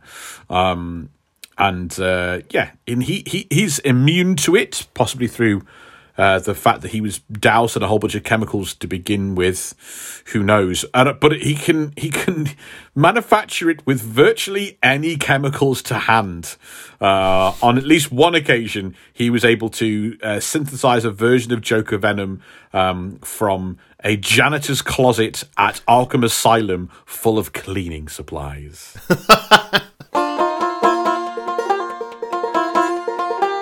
I think it's appropriate, Will, in this Batman episode about fighting against the darkness. so, do we talk about the kind of darkness that we should all fear? And that's podcasts shutting down and going dark. How many times has it happened to you? You find a show you love, and then a few months later, it goes dark. No one fought against the darkness. It stops. Or, or how many times do you find a great podcast and only discover it's only got like 13 episodes before it goes dark, shutting down forever? Why did that happen? Because you didn't support them. You didn't fight against the darkness like Batman would. If hmm. Commissioner Gordon, right, if Commissioner Gordon didn't support Batman, Gotham would go up in flames. And if you don't support this podcast, Willie P will go up in flames. That's what'll happen. Do you want to see Will Preston burn to the ground? No. No. No one does. You have to support the shows that you love. And we know you love this because you're here every week. You need this. You need it in your veins. You need it like you're addicted to that Joker venom. That's what you need at Marvel versus Marvel.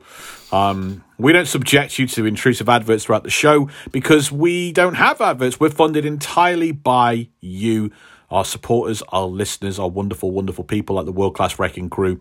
So if you're listening right now and you don't support the show, you're basically gunning down our parents in a back alley. That's it's the same type of crime. It's the same type of moral issue at hand. You can show your support over on patreon.com slash Marvel versus Marvel. You can support us for as little as three pounds a month. Imagine listening to all of this episode the, everything we're doing on Batman 1989, everything we did on, on the Spider Wars, the original Spider Verse, every all, all the other historical stuff we do, and saying, you guys are barely worth a cup of coffee a month. Well, that's what we're allowing you to do. Not only is it barely the price of a cup of coffee a month, me and Will have to share that coffee, taking sips out of opposite sides of the cup and staring right into each other's eyes. uh, in exchange for your support, and there's lots of different tiers on there, you can support us at different levels. You're going to get awesome exclusive bonus content on uh, on Patreon, like obscure Marvel. Now, Will Preston. This month, in the month of June, we took a look at The Beetle. we had a little fun with The Beetle, right? Yeah, it was it was quite fun. It was a it was a silly boy. Uh, who has the power to pick up a till. Till off, one handed. One handed. And he's powered by electrocuting his own body until he becomes very strong.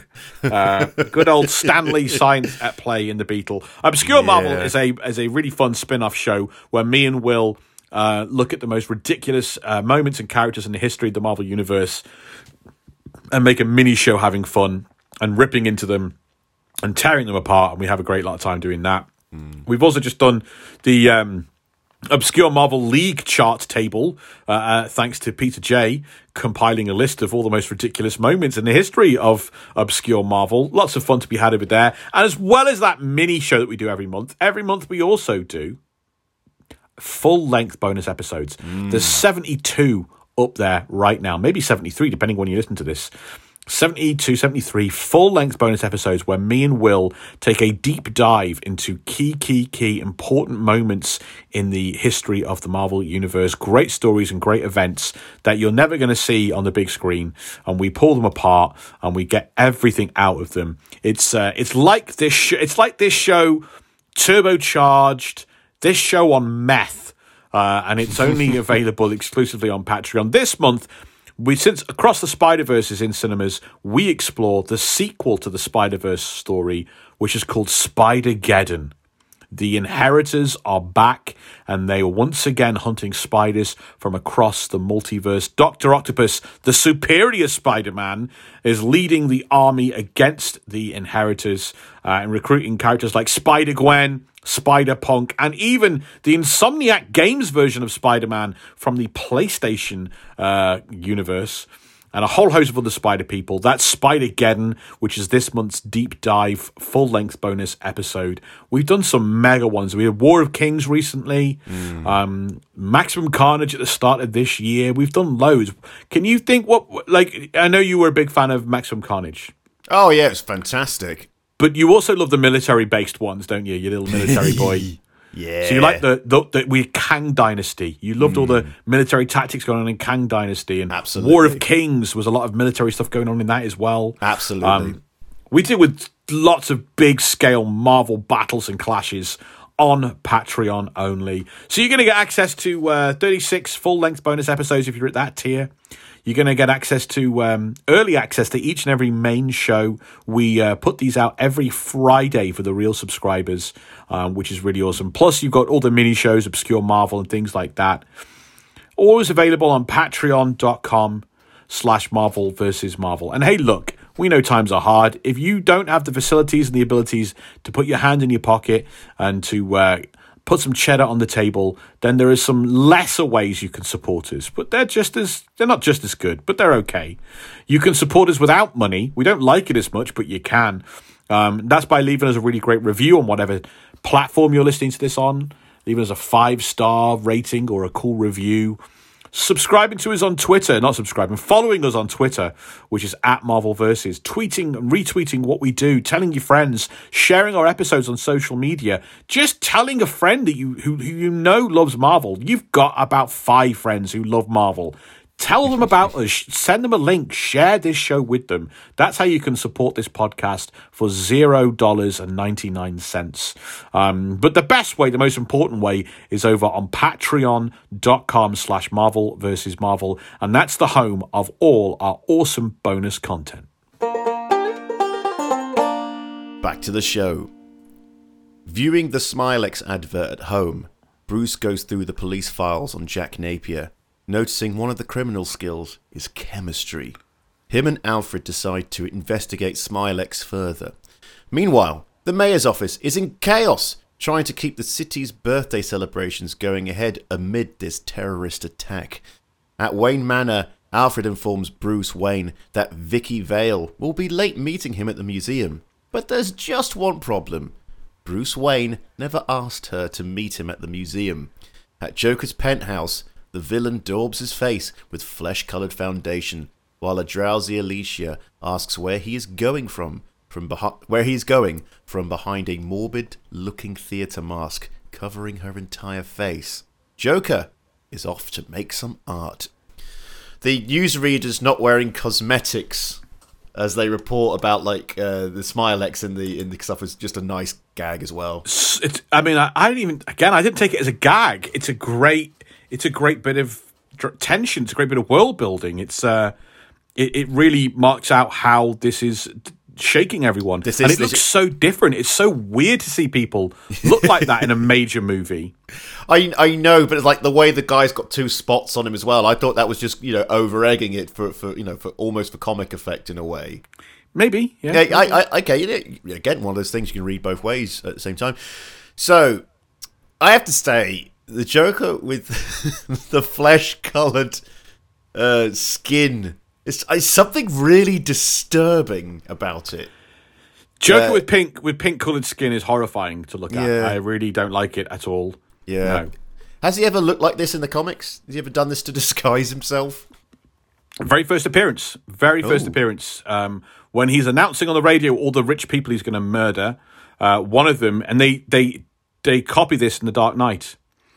One of the announcements is he's going to kill uh, a judge, uh, Yes. and so the judge is sat um, playing chess with the the chief of police for ages, and then he starts to feel unwell, and he looks up at the chief of police, and the chief of police is just got this.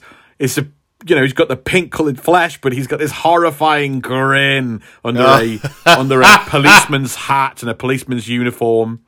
And they ape that in uh, in in uh, the Dark Knight, Yeah. and it's just uh, horrifying to look at. Yeah, Yeah. Oh God. At the Flugelheim Museum, Vic- Flugelheim. I didn't know it was called that.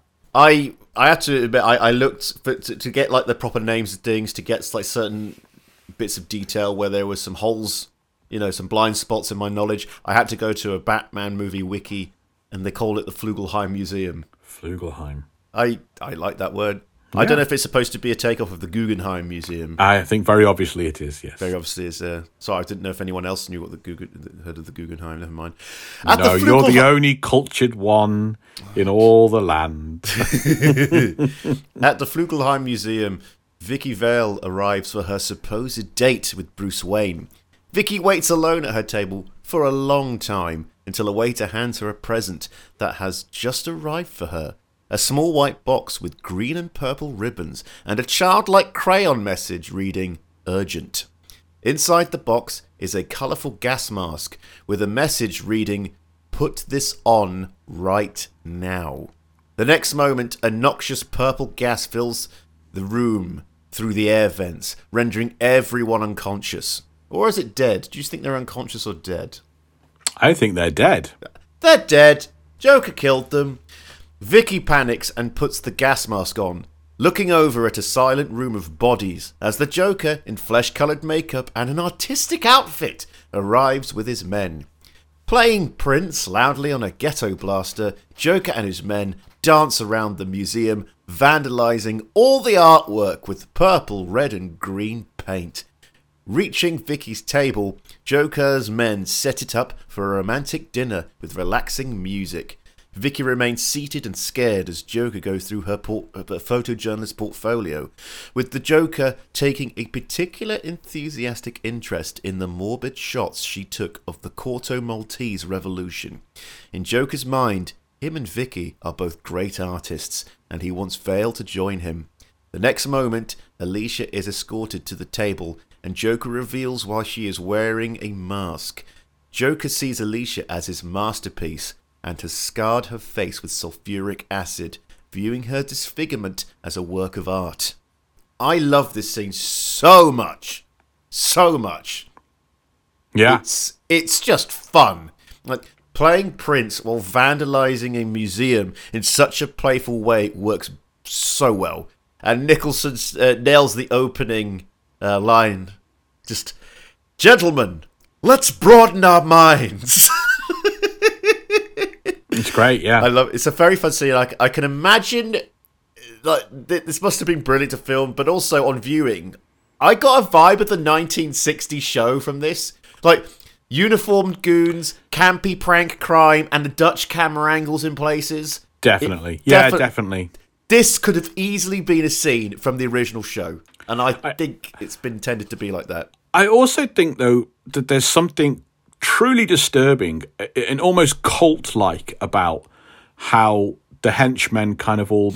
Like, the Joker now has this kind of almost perspective and worldview that he's putting out here that, like, this disfigurement and ugliness is actually beauty and art and that's what they're kind of pushing out here and that mm. he's got these these henchmen that seem to believe it. There's something a bit disturbing about that that Yeah.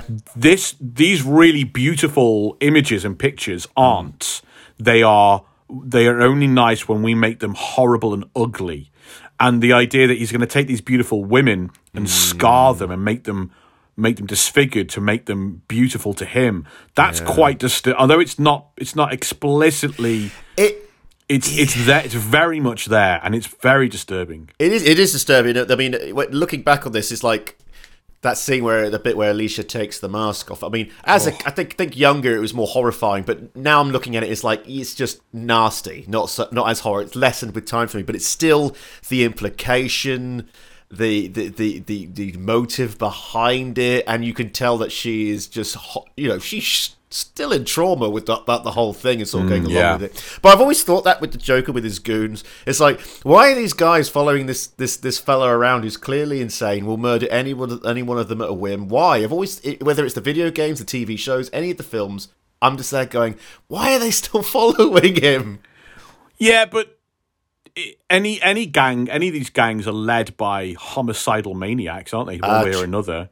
That's And they just- might say, "Oh yeah, it's all about the money," but at some stage they're going to gun you down because you you didn't kick up enough up to take to them or something. I'm just thinking of that bit where Tony Soprano beats that muscly guy after he's had his oper- you know after he had the gunshot wound, just mm. just uh, just out of the blue, and it's like.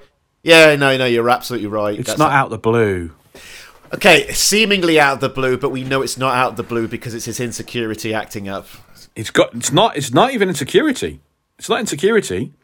He's weak. He's been in surgery. Yeah. He has to establish he's still the leader of the pack. Hmm. So he, he looks around to find the strongest guy and then beats them up. I need to rewatch it yet again. I love it. So the colourful mask, gas mask, and the childlike messages feel very Tim Burton here. I know it's supposed to be Joker, but it does feel Tim Burton-esque because I remember reading a book of his poetry, and there was this mix of dark and macabre with whimsical childlike vibes to it. Mm. It's it, you get this a lot with his films. Also, and I'm going to be doing this um, throughout this, uh, listing some of Jack Nicholson's lines that I love because Oh yeah, let's hear it. Let's hear Let's it. see. I was in a bath one day when I realized why I was destined for greatness. Okay, I Uh, like that. that one's okay. Yeah, like- yeah. What do you want? My face on the one dollar bill. That was a good one. I am the world's fully fu- first fully functioning homicidal artist. That one's great. That one's brilliant. That should. That's like. That's like. That is. That is the description of this version of the character. This is this is sum- summed up. And uh, response to Vicki Vale, do I look like I'm joking when he has Yeah. that massive grin? You're insane. I thought I was a Pisces. It's got the smarminess of a guy who, like, talking to a woman who isn't interested. Yeah. And she's telling him where to get off and leave her alone. Yeah. And he's finding these smarmy ways around everything. Yeah. It's like it's, it's like Pepe Le Pew. I don't know. yeah. So yeah, yeah, there's, there's there's that. So this is a pretty wacky crime. But Rob, this ain't obscure Marvel. This is this is uh, DC.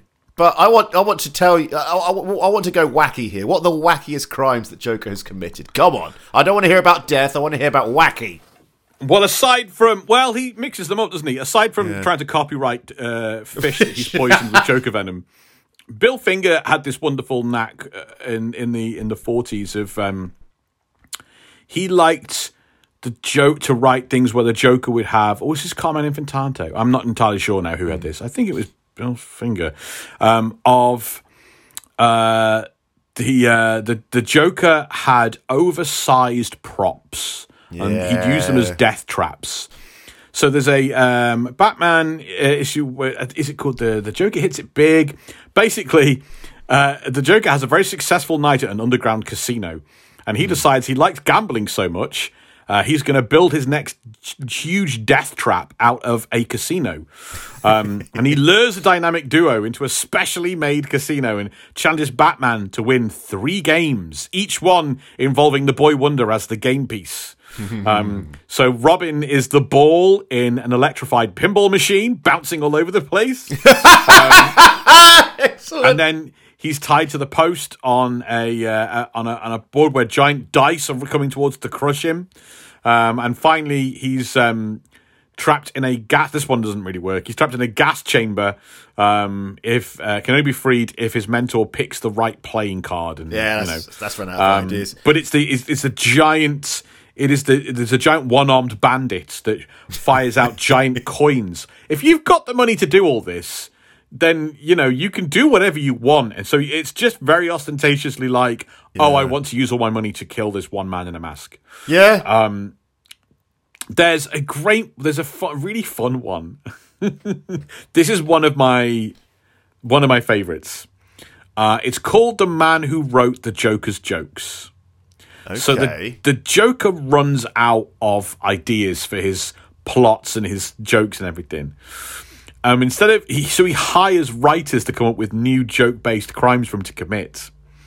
Um, and he's got a really really good one. He traps Batman and Robin in a fiery blaze, and he only allows them to escape. So the only way out is he throws them fireproof donkey costumes. so they they either they die or they put on these stupid donkey costumes and they're enforced to and they hate it and they're grumbling all the way as they put on these embarrassing donkey outfits. And then they have to suffer the next day newspaper coverage of them running to safety in their jackass costumes. Um, and that's a lot of fun. Um, and uh, yeah, they, he but but then the Joker he kidnaps Robin and is forces Batman to become his new comedy writer, which that's his whole plan is to Like- try and make the Batman write jokes for him. To be fair, though, some of the best joke writers have trauma, so maybe he's onto something. So there you go. Jeez, what a crop to ask me what my favourite bit of trivia was at the end of this episode. Fantastic. Jumping out of her chair in shock, Vicki tries to play along with Joker, who then starts asking Vale what she knows about Batman. Joker starts coming onto Vale before trying to spray her face with acid from a joke flower as a gag, but Vicki quickly reacts and throws a jug of water all over Joker's face, causing the villain to fake pain as another joke. The next second, Batman crashes through the skylight and grabs Vicki, Using a grapnel gun, the vigilante swings them both across the museum and What- out the. Sorry. What's a grapnel gun? It's it's not a grappling hook gun. It's a grap. It's basically the the device Batman has. It's a technical term for something that everyone else would call a grappling gun. Is that right? I, I, I, Is that it- right? Grap, Because grapnel everyone, gun. because everyone else in the audience is going to be going, "What's a grapnel gun?" it's And what? It's a specific technical thing that we don't know, but you do. Okay, okay. It's like it's, it's like it's like a when you, grappling gun. it's like it's like when you know different types of Tie Fighter in Star Wars, and people are like, I don't care. They're the bad guys. Shut up. It's So what? gra- what? What is the difference then? I don't know. Why are we making the distinction? Because a grapple, oh, I don't know. Just, just could you just go along with it, Rob? You ask me to, to just go along with things. Say, look, it's a movie. Look, it was made in 1980s. Of course, the CGI is going to be terrible. And you're like, excuse me, several letters out of place in the word. Because gra- you, but you've made the change, and I, I worry it might alienate. It's alienating me. I know what you're talking about. Dear Marvel versus Marv, Marvel. This is a great podcast to listen to, but I don't like it when they talk about grapnel guns. Four out No. I don't. What's it mean? It's a grappling gun, I guess. I I'm looking forward to the complaint letters. Okay. You've alienated me. the vigilante swings them both across the museum and out the front door. Outside, Batman leads Vicki to his personal car, the Batmobile, as Joker's men chase after them. The Batmobile jets down the streets of Gotham with Joker's men in brightly coloured cars pursuing them. As they hit the main streets of Gotham, the police start to get involved in the chase. So the Batmobile reveal is just perfect. Part 1940s car, part jet engine. Just an incredible look. Also, I know it was stop motion animation, but the shields still look so cool when they activate. You can see the little bits. Yeah, I, I never liked the cocoon. I, I, I never, I never, I it looked ugly, and I didn't like the comics had never had anything like that. They would just surely just make the thing out of strong metal. I don't know. I never liked it. I don't know. I, I, I, I, like that stuff. Apparently, there was an unused design for the car by H.R. Giger, which looks exactly how you'd expect it to look. It looked like an alien. Yeah, it kind of looks like an alien. Uh, speaking about the design of the Batmobile, uh, Anton Furst said, We looked at jets, aircraft components, we looked at war machines, we looked at all sorts of things. In the end, we went into pure expressionism, taking the salt flat races of the 30s and the Stingray matcher machines of the 50s. Incredible. So, yeah. So a bit of uh, Batmobile trivia. To build the car, the production team spliced together two Impala chassis, and the car was powered by a Chevy V8. The body was a custom-built fabrication, and the whole thing rides on a set of Mickey Thompson racing tires on custom wheels. Whew. wow. Do you know I, mean, I what? don't know. I don't know anything about these about cars, but that sounds impressive. I know a V8's supposed to be really powerful engine, but like it, I, I remember it reminds me when I went to Beaulieu and you had you know the car museum they had to have there you know the beauty it's it's, I it's a- don't, but yeah, I uh, the car I remember seeing some of these cars like you know and it, like this one was used in Judge Dredd this one was used in this Yeah. film and you just think about you're designing a car to be used just for a film very in very specific scenes Yeah. it's like it's mad going to that length I love it like look at the tumbler from the Dark Knight films it's just like that shouldn't exist that's I agree. That one shouldn't exist. yeah it's a bit Nor weird should it one. be a Batmobile. Yeah. Using the Batmobile's own grapnel gun. Mm-hmm. My name's Rob. I know all about the comics, but don't get me on the terminology. I can't even. What? What? Tell me now what it is. It's a it's a grappling hook gun. Then why are you saying something else? Something else. Why is a neogenic recombinator called that and not called a genetics I ray? didn't change the name of that. You did. Yeah, we're never getting past this, are we? the Batmobile swings around an impossibly tight corner. I love that bit. I love Su- that bit. Such a great thing, but you look at the length of that car and think that's going to have trouble taking corners anyway, unless there's Yeah. yeah, leaving the Joker's men to crash and cause a pile-up. Hitting some impassable roadworks, Batman exits the vehicle with Vicki, activating the Batmobile shields as they run down an alley. That that is a that is so lame. Is I must admit that's really lame. We get the big build up, the Batmobile, the Batmobile. They get in the Batmobile, they go around there blazing off, and then all of a sudden, oh no, we we um we can't go any further get out of the car and run. like, ah. Reminds me of like playing Resident Evil and you have a rocket launcher or grenade launcher in your inventory, and then you come up to a wooden door and it's like, oh, we can't open this door. You need a special key. And I'm like, I've got a grenade launcher. I could just blow it. It's like that. It's like, surely the Batmobile could do something. Anyway, down an alley, they are cornered by Joker's men in a car. Using the grapnel gun, Batman.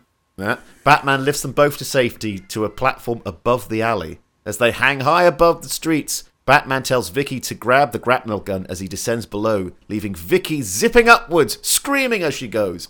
Landing next to Joker's men's car, the goons shoot Batman, dropping the hero to the floor. As they inspect the body, they realize he's wearing some kind of armor, meaning that he is indeed human and not some kind of nocturnal monster. As they go to take off his mask, Vicki, from a ledge above, tries to get a photograph, giving away her position and allowing Batman to get up without them seeing and knocking them out one by one. From behind a fence, a particularly agile goon with double swords advances on Batman with ferocious spins and swings before the Dark Knight delivers a swift kick to his face, knocking him out. Batman then activates the Batmobile, which starts up on its own and heads over to Batman and Vicki, allowing them to escape. Right, we've had a bit of Batmobile action. but Rob, what can you tell us about the Batmobile from the comics? Uh, it wasn't like the, the word Batmobile doesn't appear until like uh, 1941, so like a couple of years after Batman's around. He drives a car. Yeah, I saw that in the cool comics car. I read. Yeah. Um, but even to begin with, when he's driving a car, it's just it, even when it's called the Batmobile, it's still just a car. Um, it's not until like yeah later on in 1941 that he gets this car that has so it has a hood ornament in the shape of a giant bat mask, um, and it has um, fins that resemble large tail fins that resemble bat wings, and obviously a very dark color. That's the first like iconic kind of Batmobile. Um, and then different artists over the years have, have altered it and, and, and it's kind of like um, changed its design. Um, the 1960s TV show, The Batmobile, there was so popular that that Batmobile was imported into the comic books. Um, and then when he, when as we talked about in the first set, of the first part of the, of this uh, this double parter, there's a period of time where Batman like shuts down Wayne Manor in the Batcave and moves to a penthouse in the city, and Robin like Robin's gone and. And he kind of does a very muted. He abandons the the, the flashy version of the Batmobile, um, and he kind of like has this very simple model with a stylized bat head silhouette decal on the hood. Um, but the rest of it is just kind of like a streamlined, cool car. Um, the second Robin, Jason Todd, first meets Batman after trying to steal the wheels off the Batmobile, off that very streamlined Batmobile when it's parked in a dodgy kind of crime alley section of Gotham. Um, uh, in the Bronze Age, so in the 1970s, sorry, um, the the source of all these cars was explained in uh, the Untold Legend of the Batman as uh, as the work of a stunt driver called Jack Edison. Um, Batman had saved Jack Edison from a burning wreck as a stunt driver, um, and uh, from that point on, he volunteered to personally construct and repair Batmobiles for Batman. So uh, that's how he keeps getting these wonderful, wonderful cars. um, and the popularity of this movie would mean that we get a um, the the the Batmobile would ape the movie Batmobile for the next few years. That makes a lot of sense. I, I was just having a quick look at the different Batmobiles through the ages, and I do have to say, the movie The Batman, I do love that Batmobile a lot. The Matt Reese one. The Matt Reeves one, yeah, it's just, it's I Yeah, love that way. It's just just like a souped up, mus- just a souped up muscle car. I just love the practicality of it. Mm. Yeah, that's what I want from my superhero movies: practicality. Practicality. I Although I want did- this superhero to have the most practical car imaginable. I looked at the uh, animated series car, and boy, that car is longer. that car is long. I love that car. It's Yeah. so cool. Rushing through the forest of Gotham, the Batmobile returns Batman and Vicki to the Batcave, a vast underground structure built into a natural bat-infested cavern.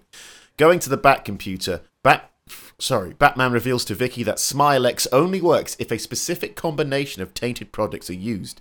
Handing Vicki the research, Batman tells her to get this information to the press. Vicki tells Batman how the public doesn't trust Batman over the Joker, seeing both of them as costumed freaks. The next second, Batman knocks out Vicki, who wakes up the next morning in her Don't bed. trust me, eh? I'll show you, woman. I'll show you how to trust people. confused about how she got there. Not only that, but Batman stole the camera film she took of him. The next second, she gets a phone call from Knox asking where she's been, and Vicki tells him that there's something important they need to put in the evening edition of Sunday of today's paper. Within hours, the Gotham Globe reports on how to avoid the, sm- the effects of Smilex, foiling the Joker's deadly plan. Watching this news report, Joker vows revenge on Batman. The music playing as the uh, Batmobile goes through the forest feels like peak Elfman Burton, just dramatic Halloween music with like the choir playing as well. It felt very spooky. I, I like the extra gadget of shining a light in someone's face if they're looking at you. Because she's, she, she's a bit where she's peering at him, trying to work out who he is, and he goes, "Mm," and he presses a button, and just a torch blinds her, and she goes, "Oh God, I don't look at you anymore." So uh, we've got the Batmobile. Uh, let's let's talk about the Batcave. Uh, originally, there was not a bat cave. Uh, there was only an old shed, an old barn. Where are you going, Master Wayne? Just going to the shed. Uh, there was a secret tunnel that ran underground from Wayne Manor to a plot of land far away ish that had an old barn in it, and that's where the Batmobile was secretly kept. Um, but then in 1943, uh, the Batman film serial that we've talked about um, gave Batman an underground crime lab. Um, and uh, that was introduced in a chapter of the serial called The Bat's Cave. And the entrance was via a secret passage through a grandfather clock. I love that and secret passage. So the Yeah. grandfather clock opens up and he goes on a secret passage. And so Bob Kane, who was on the film set because he's the creative consultant, because he's the only one acknowledged as the creator of Batman, uh, he mentions to Bill Finger and he goes, "They got some kind of bat cave going on here. We should put that in a comic book." Um, and it appears in Batman's kind of um, daily newspaper strip, which is different to the comic book, but it all becomes one kind of mythos.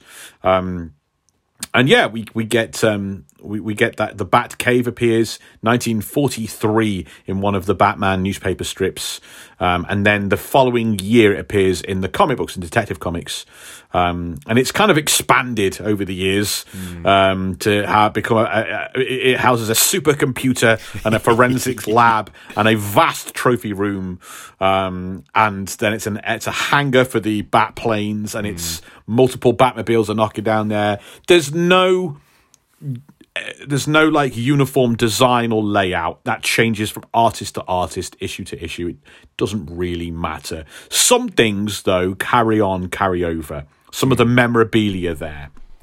So um, there are a full-sized animatronic Tyrannosaurus Rex. Yep, has to yep. be in the Batcave. Yep. Um, from a previous adventure. Yeah, yeah. Um, and a giant Lincoln penny yes. Um. Yeah. and sometimes an oversized Joker playing card, although that's less common. Um, and the the penny was not originally to do with Two Face. It was it was from the penny plunderer, who's obsessed with pennies. But then I think over the years they've retconned it because they went, you know, who's not that popular? The penny plunderer. He only did one appearance, and then we never saw him again. So it's been retconned to be like Two Faces kind of thing. Yeah. And so, yeah, I, I really like the grandfather clock opening up. Um, do you know how you open the grandfather clock up? Do you have to play something on the piano? No, that's just the Nolan movies. Oh right. Okay. Uh, do you have to turn it to a specific time? Yeah. Do you know what the time is Is it or midnight? why? No. What? Oh, It's 1048. Do you know why it's 1048? here we go. That's Why? when his parents were murdered. Oh, for the love I of know. God, Bruce, get Just over get it. Therapy! For God's sake, get some therapy. God. That being said, I really do think I adore the 1960s um, the bust of William Shakespeare. Click Yes, the button. yes. The bookcase slides and the bat pole. I love the bat poles. That's they're so so- cool. like so it's a very Thunderbirds thing. I just Yeah. love it, and it's never been in a. It may have put up as a joke somewhere, but it's it's never really been the proper entrance to the Batcave. But that's the Batcave. Oh, I've had a lot of fun with the Batcave in, in some of the games as well. I, remember, I think one of the Arkham games, you can look at stuff, you know, in between things. I think you can look at a uh, Robin costume and inspecting That's- it. Yeah. Yeah, that that first shows up in the Dark Knight Returns. Hmm. And then it becomes part of the regular real continuity after Jason Todd dies. Yeah, 'cause it's a reference it's to like Jason a Todd, Trophy, yeah. Yeah. Ooh, one day I'll one day I'll get to Death in the Family, but yeah. At the Do you, know, do, you know, do you know how that was? Uh, how the ending of that was decided on? Fan vote, you told me. Oh yeah. Yeah, and everyone was like, "No, kill him! Kill the child! He's annoying. Want to see a child die?" Never let the public vote. That's my rule. If you've ever seen the uh, comments on a YouTube video, you'll know you should never let the Oh. public vote on things. At the Batcave, Alfred continues hinting to Bruce Wayne about starting a relationship with Vicky Bale. Sorry, Vicky Vale, even telling her the truth about his activities. At Vicky's apartment, Bruce arrives with a flower and asks to come in, but Vale is not particularly happy to see him. Vicky is hurt over Bruce's lies and him suddenly distancing himself away from her, but Bruce tries to explain why, but struggles. Before Bruce finally manages to find a way to tell her he's Batman, there's a knock at the door. It's the Joker and his men. Watching Joker being forceful with Vicky from the next room, Bruce looks over Vicky's makeup tail, table for something to help with the situation. Joker is angry at Vicky, running away from the museum, but his tone changes as he pulls out Alicia's mask and reveals that the supermodel, depressed about her new appearance, threw herself out of her window to her death, laughing as he finishes the story. Can't make an omelette without cracking, breaking some eggs, can you, Rob? That's what he says when he smashes the mask. Oh, okay. Can- I thought it- that was you being horrible. No, that's that's that was literally his line. It's like, Can't make a tomlet without cracking a few Gregs. Greg's. Oh, I knew you were going to say that. God, what I loved that. Anyway, anyway, so I, I was a bit, I, I felt sorry for Bruce Wayne not to use his millions to bang a supermodel, but has has he ever been able to have a? This broke ass guy turns. He's a millionaire. He shows up with one flower. No, go home. Uh, no, no. So has he ever had a long term love interest, or is it always constant like, I can't love? Um, there's a few girlfriends. I mean, Julie. I forget her first. I forget her surname. Julie is the first. Um, the first kind of recurring woman that wants to date Bruce Wayne in the in the comics. Um, there aren't many. There's a lot that last a little bit here and there. Um, eh, on on um, so like we talked about with the Superman um, episode that we did, a lot of Batman's kind of like older adventures um, are retconned in in the 1960s to to have never happened, but actually took place on a whole other world called Earth One. yeah, I remember now. So on Earth One, the Golden Age Batman um, eventually gets into a relationship with Selina Kyle, Catwoman, um, and they uh, she reforms, become a vigilante, works with Batman. They fall in love, and they get married, um, and uh, eventually have a daughter who becomes the Huntress. Um, and, and all that kind of stuff, and then that gets just sort of wiped out by Crisis on Infinite Earths. It never happened. Um, the I mean, the important one around this era is uh, Silver St. Cloud, which is the best name ever. Yes. Um, she has gorgeous kind of silver hair, and she's a, a late seventies creation. Um, she's a socialite that has kind of romantic interest in Bruce Wayne, but unlike the other characters that have come and gone, little girlfriends here and there, she is able to pretty quickly work out that Batman and Bruce Wayne are the same person. Um, and uh, she's able to even kind of come to terms with that and realize that she lo- like it's all aspects of the same person that she loves, even though she's kind of put off by the Batman. Um, and that's kind of a th- something from the late seventies into the eighties, quite a predominant kind of. Um, uh, girlfriend for, for, for Bruce Wayne. Um, but eventually she just couldn't handle being with someone in such a dangerous line of work. She witnesses a brutal fight between Batman and the Joker in which it looks like the Batman has been murdered. And she's like, I don't want that on a regular basis. Good day. um, and Silver St. Cloud was, was in the original scripts of this movie. It was her, not Vicky Vale, but then that kind of got changed. Interesting. As Bruce Wayne walks into the room, Joker changes his attention to the millionaire. Entertained that another man is trying to steal Vicky's affections, Bruce approaches Joker, rebuffing the madman's funny digs, and whispers to him, I know who you are. Bruce. Just, just terrifying. Yeah. Bruce Wayne in this scene is terrifying. Yeah. Bruce goes on to tell the story about Jack Napier, with Joker pretending to not know that Wayne is talking about him. As Bruce tells a very unflattering story about Jack, Bruce grabs a fire poker, smashes a vase, and yells at the Joker, You want to get nuts? Let's get nuts! But Joker, pulling out a derringer on Bruce, asks him, Ever danced with the devil in the pale moonlight? Before shooting Wayne dead. As Joker leaves a traumatized Vicky, he uh, sadly quotes a short poem to her before laughing and running away. Turning back to Bruce, Vicky is surprised to see the millionaire is nowhere to be seen, with only one of her with only one of her metal trays. Sorry, with uh, which with one of her metal trays with the bullet lodged in, where it, where he lay dead. Opening the large present Joker left her, she faints as a white hand, clasping dead flowers, flies out. I felt very Tim Burton that last little bit.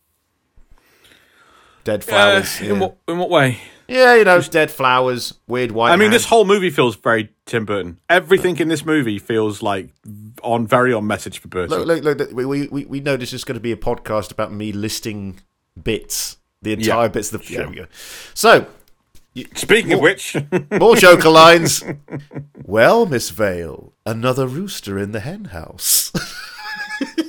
you sound, you sound. I forget who you sound like now. But anyway, I, I can't do Jack Nicholson. Ever dance a devil in the pale moonlight? Obviously, which is just ah, God, brilliant line. Uh, Never rub another man's rhubarb. I don't know what he's on about, but he always makes me laugh, especially with that bloody grin he does as well while delivering it. You know, yeah, I like Vicky's first response to Bruce saying he leads a secret life is like, "Oh my God, you're married." that felt yeah, that felt very much like it's been written for the trailer. yeah, yeah, that kind of line. I've not seen Kim Basinger. that, you know what, if that was out today, Yeah. Twitter would go, "Oh my god, it's another stupid Marvel joke line." Stuff stupid Marvel. Yeah, I hate films that try to make me feel joy. And Um, they they pretend that that kind of uh, dialogue only existed like in 2012 onwards. It's like, no, this is. Oh, no, don't get me started. So I've not seen Kim Basinger in many films, but I, I'm not being mean. I just never really rated her as an actor. I just don't think she's. Uh... LA Confidential. LA Confident, yeah, she, but she was very deadpan in that, wasn't she? She was very. She, did she win the? She either won the Academy Award or she was nominated. Did she? Um, Bloody uh. Eight Mile. She was nominated for that. I didn't see that. Didn't see that. Yeah, I, I'm. I'm not disagreeing with you. I. She's not in partic- She's not in a lot of good films. Yeah. And I don't know. She doesn't t- tend to have roles that kind of push her. Uh, but this I role think didn't that's it. require. This role doesn't require her to be. Hmm. Tom Tom Hanks has got this quite this quite bad from Tom Hanks, right? It's the first movie he ever did, Hmm. which must be the Bachelor Party, and he goes and does this line reading and this performance, and he's I've seen that film. knocking it out of the park, and he's getting kind of laughs in the room and everything, and Hmm. and he's really delivering these lines in a really over the top funny way, and he comes from this comedic background, Yeah. and the director pulls him to one side. Uh, and says, Your job is not to get laughs. Your job is to love the girl because you're the romantic lead. Go and do the scene again. And what what is Kim Basinger's Hmm. job in this in this movie? is like what is, is is it to be overtly dramatic or I don't know. I, just- I I agree with you. I agree with you. I don't I don't think I've been particularly but I don't think she's got a huge amount to do in this movie. Yeah, that's fair enough. That's fair enough. So I assume Vicky Vale is a character from the comics because she appeared in an Arkham in the Arkham games. Uh, but what, was she actually created for this movie and then became part of the comics? No, no, she crops up uh, end of the 1940s, um, and she's introduced to essentially become Batman's answer to Lois Lane. Yeah, I bloody knew it. Bloody knew it. so her all her all her appearances revolve around in the 40s anyway uh, and and and in early 50s revolve around her suspicions that Batman is Bruce Wayne um, and she's trying to uncover the secret and Batman would always very much like those Superman stories manage to fool her by the end of each story. So it's exactly the same as as as, as um, Lois Lane. Uh, by 1964, we, we have that period where uh, Julie Schwartz is the editor of, of Batman, and he drops a number of Silver Age characters, and that includes Vicky Vale. He just didn't like Vicky Vale. And it was like 13, 14 years before she cropped up again, not until the uh, the, the 1970s. And she's, um, well, yeah, that's it. She comes back and she's married, um, and she's been abroad she does a couple of appearances or one appearance and then vanishes again for another five years. And then when she comes back in the 80s, they forget that whole thing about her being married and that's completely gone. No mention of her marriage or anything like that. And it, it actually says that we haven't seen her since the the 1950s. So they obviously missed all of that. Um, she returns. Uh, she's been abroad in Europe, and she um, becomes Bruce Wayne's romantic interest again, which puts her in direct competition with Catwoman. Um, And yeah, she she's in she she she is in Batman Year One. Um, Okay. very very very briefly as a a gossip reporter. Um, but it's not. She doesn't have much of a. And they bring her back into the uh, comic books for the um, during the the wonderful kind of like. uh, 89 1990 after this movie's coming out the wonderful alan grant um, and uh, breyfogle kind of um, era norm breyfogle for my money is the greatest batman artist ever i love no one draws batman like norm breyfogle and he was writing with he was creating a story the comics with alan grant from 2000 ad uh, in the early 90s which are some wonderful wonderful batman comics and uh, they bring her back but yeah didn't really do much Oh, fair play. At the Globe, Knox tells Vicky about the information he found on Bruce Wayne. An old copy of the Globe reveals that Bruce Wayne's parents were murdered in the same alley he laid the roses down in front of him when he when he was just a child. In the Batcave, Alfred continues to coax a relationship between Bruce and Vicky. At City Hall, the mayor gives a televised speech announcing that the birthday celebration for Gotham City, in light of the recent violent activity, has been postponed. Before he can finish his sentence, however, the mayor's live television signal is hijacked by the Joker, again wearing flesh coloured makeup and formal attire. Joker tells the people of Gotham that he's not a killer and announces that at midnight he will dump $20 million in cash on the crowd.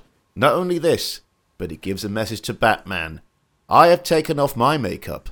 Let's see if you can take off yours. There was another good line I loved in this little bit, uh, talking about Carl Grissom. He was a thief and a terrorist. On the other hand, he had a tremendous singing voice. Tickles me. Watching Joker's announcement from the Batcave, Bruce Wayne looks through the information on Jack Napier and remembers the night his parents were murdered. Exiting a cinema, Thomas and Martha Wayne, Bruce's parents, walk home but are stalked by two street hoods. From the shadows, a figure raises his gun and shoots the Waynes while his associate tries to loot them. As the shadowy figure retrains his gun on the young Bruce Wayne, he says in a familiar voice, Tell me, kid, you ever danced with the devil in the pale moonlight? Stepping out from the shadows with a familiar, sinister grin, the figure is revealed to be a young Jack Napier, working with his associate Bob. Before Jack can kill Bruce, Bob yells at him to go, and the two criminals leave the young Wayne child standing over the dead bodies of his parents. Turning around from the back computer, Bruce is surprised to see that Alfred has brought Vicky Vale into the Batcave. what the hell man Yeah, I know that's weird. i'm trying to Revealing be secret. batman down here He's like, he's like, like Ralph is like, I've, I- I've had it with hints, mate. I've had it with the hints. I'm just bringing her in. Wayne reveals he cannot focus on their relationship with the Joker on the loose. When Vale asks why Bruce chose, chooses to do this, he responds, because no one else will. It's such a great touch with this film how both Batman and the Joker essentially created each other. Also, the guy I playing. disagree. Oh, you don't like this, do you? no. This is this is classic screenwriters. The superhero and the villain, their origins have to be connected. Man, try something else. I, I like that. I don't care. I don't No, like- it sucks. Also, the guy playing young Jack Napier got the smile just right. He had that horrible grin. Brilliant. So, uh, it's, it's, the, it's the core of Batman's character. What can you tell us about the murder of his parents? Uh, not present uh, in the first Batman story. Hmm. Doesn't feature. We don't get uh, an origin, and then here he is now. It doesn't turn up until um, later in the year 1939, um, Hmm. and we get a uh, a little two-page story that establishes the, the, the, the brooding persona of the Batman and where it kind of comes from, and the, the that he's driven by his parents' murder. And Bill Finger came up with all of this. Um, Bruce Wayne witnesses his parents' murder at the hands of a mugger, and days later, he vows, "By the spirits of my parents, I will avenge their deaths by spending the rest of my life warring on all criminals." And then it's expanded on um, a few years later in in Batman um, forty one of the, Bat- the, the the issue forty seven of Batman, um, and we get that he's um, born to this wealthy family, Wayne Manor, all that stuff that happens, uh, makes the oath, but then we get the other things of like he engages in intense intellectual and physical training, realizes that's not enough, and then we get the classic line which we don't get in this in this movie. Criminals are as superstitious and cowardly lots. So my disguise must be able to strike fear into their hearts. I must be a creature of the night, black and terrible. And then, as if responding to his desires, a bat smashes through the window of Wayne Manor, inspiring Bruce to craft the Batman persona. And uh, yeah, and in, later on in the forties, we discovered that um, he's hunting down someone called Joe Chill, um, a small-time crime boss, and then he finds out Joe Chill is the man that murdered his parents. So that solves the crime, the beginning of it all, um, and he in fact uh, confronts Batman confronts Joe Chill, saying, "I know you murdered Thomas and Martha Wayne," um, and uh, takes off his mask, reveals his secret identity. I know because I'm the son of the man you murdered, and Chill never forgets the look on little little boy Bruce Wayne's face, and it's the same look now he's seeing in this man's eyes, and he's terrified. He runs out for the protection of his henchmen and tells them everything. He goes, "Oh, it's, it's my fault. I created Batman. I killed his parents." And his henchmen go, "You created Batman, the man that puts me away. My brother's doing." T-. And they all go, "You created Batman, who plagues our every waking day." And before he can say anything else, they gun him down. Amazing. and uh, then they go, "Oh, he could have told us who Batman is." Um, so that's how Joe Chill dies. Amazing. Yeah, in the in the in the 1996 kind of dark victory story that Jeph Loeb and Tim Sale do, they introduce this idea that becomes prevalent for the Christopher Nolan's movies that hmm. um, the murder of the Waynes is the tipping point for Gotham. The wealthiest ah. celebrities in the city being gunned down and the killer never being caught because that's it, it eventually Joe Chill gets wiped out from continuity for a bit. The the, the the the killer never being caught that shows the city that crime had a stranglehold and the cops hmm. are either corrupt or powerless um yeah Yeah. sometimes sometimes Joe Chill is part of continuity sometimes he's not I forget where they land now they Yeah. DC changing things constantly I know it's mad. but I Getting don't like Joker being involved. You don't like Jo- you don't. Yeah, that's fair enough. Getting suited up, Batman drives the Batmobile to Axis chemical plant. The Batmobile's strong armor deflecting gunfire from Joker's men.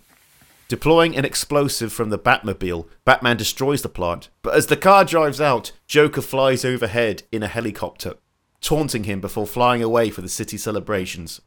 In the streets of Gotham, Joker arrives to throngs of cheering people on parade floats with huge balloons scattering money as promised on the citizens. Knox and Vale arrive to report on the event with Vale snapping photos. Meanwhile, Batman heads into the city, flying in the Batwing, his own personal attack plane. It's so good that we get to see both the Batmobile and the Batwing uh, in in the in, in just the first film because you think they'd save that for a sequel, wouldn't you? It's it's like the uh, '66 movie where they just put everything in, all the villains, all the all the vehicles, everything. all, all of it. The, the, the, the parade floats. There was a funny thing in 2018 when uh, Donald Trump was visiting the UK as president for the first time. Like uh, you, you might remember this, a group of people got funding for a massive balloon of Trump as a baby, crying as a crying baby, and I was expecting like balloons from like this scene, but it didn't turn out as big, and I was quite, you know, I was quite, you know, uh, underwhelmed. Okay. that's a, that's a weird connection, but sure. Weak. No, I, I just, I just, I just reminds me, always reminds me of that. Was it a small balloon then? It was, it was well, it's quite big, but I was expecting it to be huge, like like it like in uh, like in this film, and then it led to a whole bunch of lines that me and a, a mate started saying, like, uh, just imagine Donald Trump in the thing going, "Where's Sadiq Khan? He's at home washing his tights." Never mind. Okay. Yeah, Was that is that is that a Joker thing? Yeah? Because he says, "Where's Batman? He's at home Okay. washing his tights." I don't remember. See, I don't. I'm, I'm, afraid, mate. I can't memorize every line from these movies we watch. so Someone at home who knows that line will appreciate it. But you look to me to react to it, and, and I'm, I let you down because I don't know what you're talking about. I- I- no, it's my fault, Rob. It's my fault. I do things I should I should know by now that you let me down. it's my fault. It's my bad on that one. Anyway, uh, what can you tell? what can you tell us about the Batwing, mate? We finally doesn't- got it. Doesn't exist in the comics. Doesn't exist. Fantastic. Okay. Um, so in in uh, the the 1930s, uh, we get the Bat Gyro, a very early Batman story. We get the that- Bat Gyro, which is um, inspired by the very first successful helicopter flight the same year. the gyrocopter. For a second, when you said bat gyro, it's like, what is that? When he's unemployed? Sorry, that's bad. Yeah, so it's kind of like a, a, a, a auto gyro helicopter kind of thing, and it's got Yeah. the bat motif on the front and a rotor over the top. Um, he then eventually we find out that the bat cave has aircraft hangars in it, and we we we see one of the one of the the bat planes. Um, I have strong memories of a story that introduced in the 1950s because I had it in this collection of Batman stories. The greatest Batman stories ever told was the name of the collection. I treasured it, and I have in fact uh, for his right as lockdown started when we couldn't see him. I gave my old old 1980s Batman um, oversized collection of the greatest Batman stories ever told to my my little godson, and uh, was like, we were going to read it over the over the phone to each other every Oh, week. Probably lost it now. But there we go. Oh. Um, in 1950, they introduced the second Bat plane, Bat Hmm. plane number two. Nothing's ever been called the Bat wing. It was all called the Bat plane. Um, it's a regular plane, you know.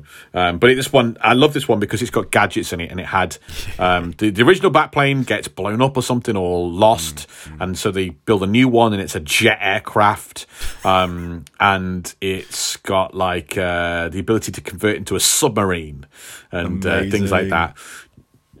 Yeah, and there'll be different variations over over the years, and there were like seven or eight bat planes over the decades, but none called the Batwing, and none having that cool wing based design. Of course, once this movie comes out, they it then like gets entered into the comics, and they kind of do it from there. do. As Joker takes the mic and starts taunting Batman to the citizens of Gotham, he spots the Batwing flying above. Telling his men to put on their gas masks, Joker activates the balloons, which are actually carrying tanks of Smilex. The deadly gas starts to spread on the crowd as the Batwing swoops down. Vicky and Knox try to escape, but Vale accidentally knocks out Knox uh, with her car. Using a scissor like attachment on the Batwing, Batman gathers up the balloons by their supporting cables and swoops them away to high above the skies of Gotham where they can do no more harm. Joker, angered that his plan to kill crowds of people has been foiled, shoots uh, shoots Bob out of anger. That's the moment when he goes too far. Yeah, That's the moment.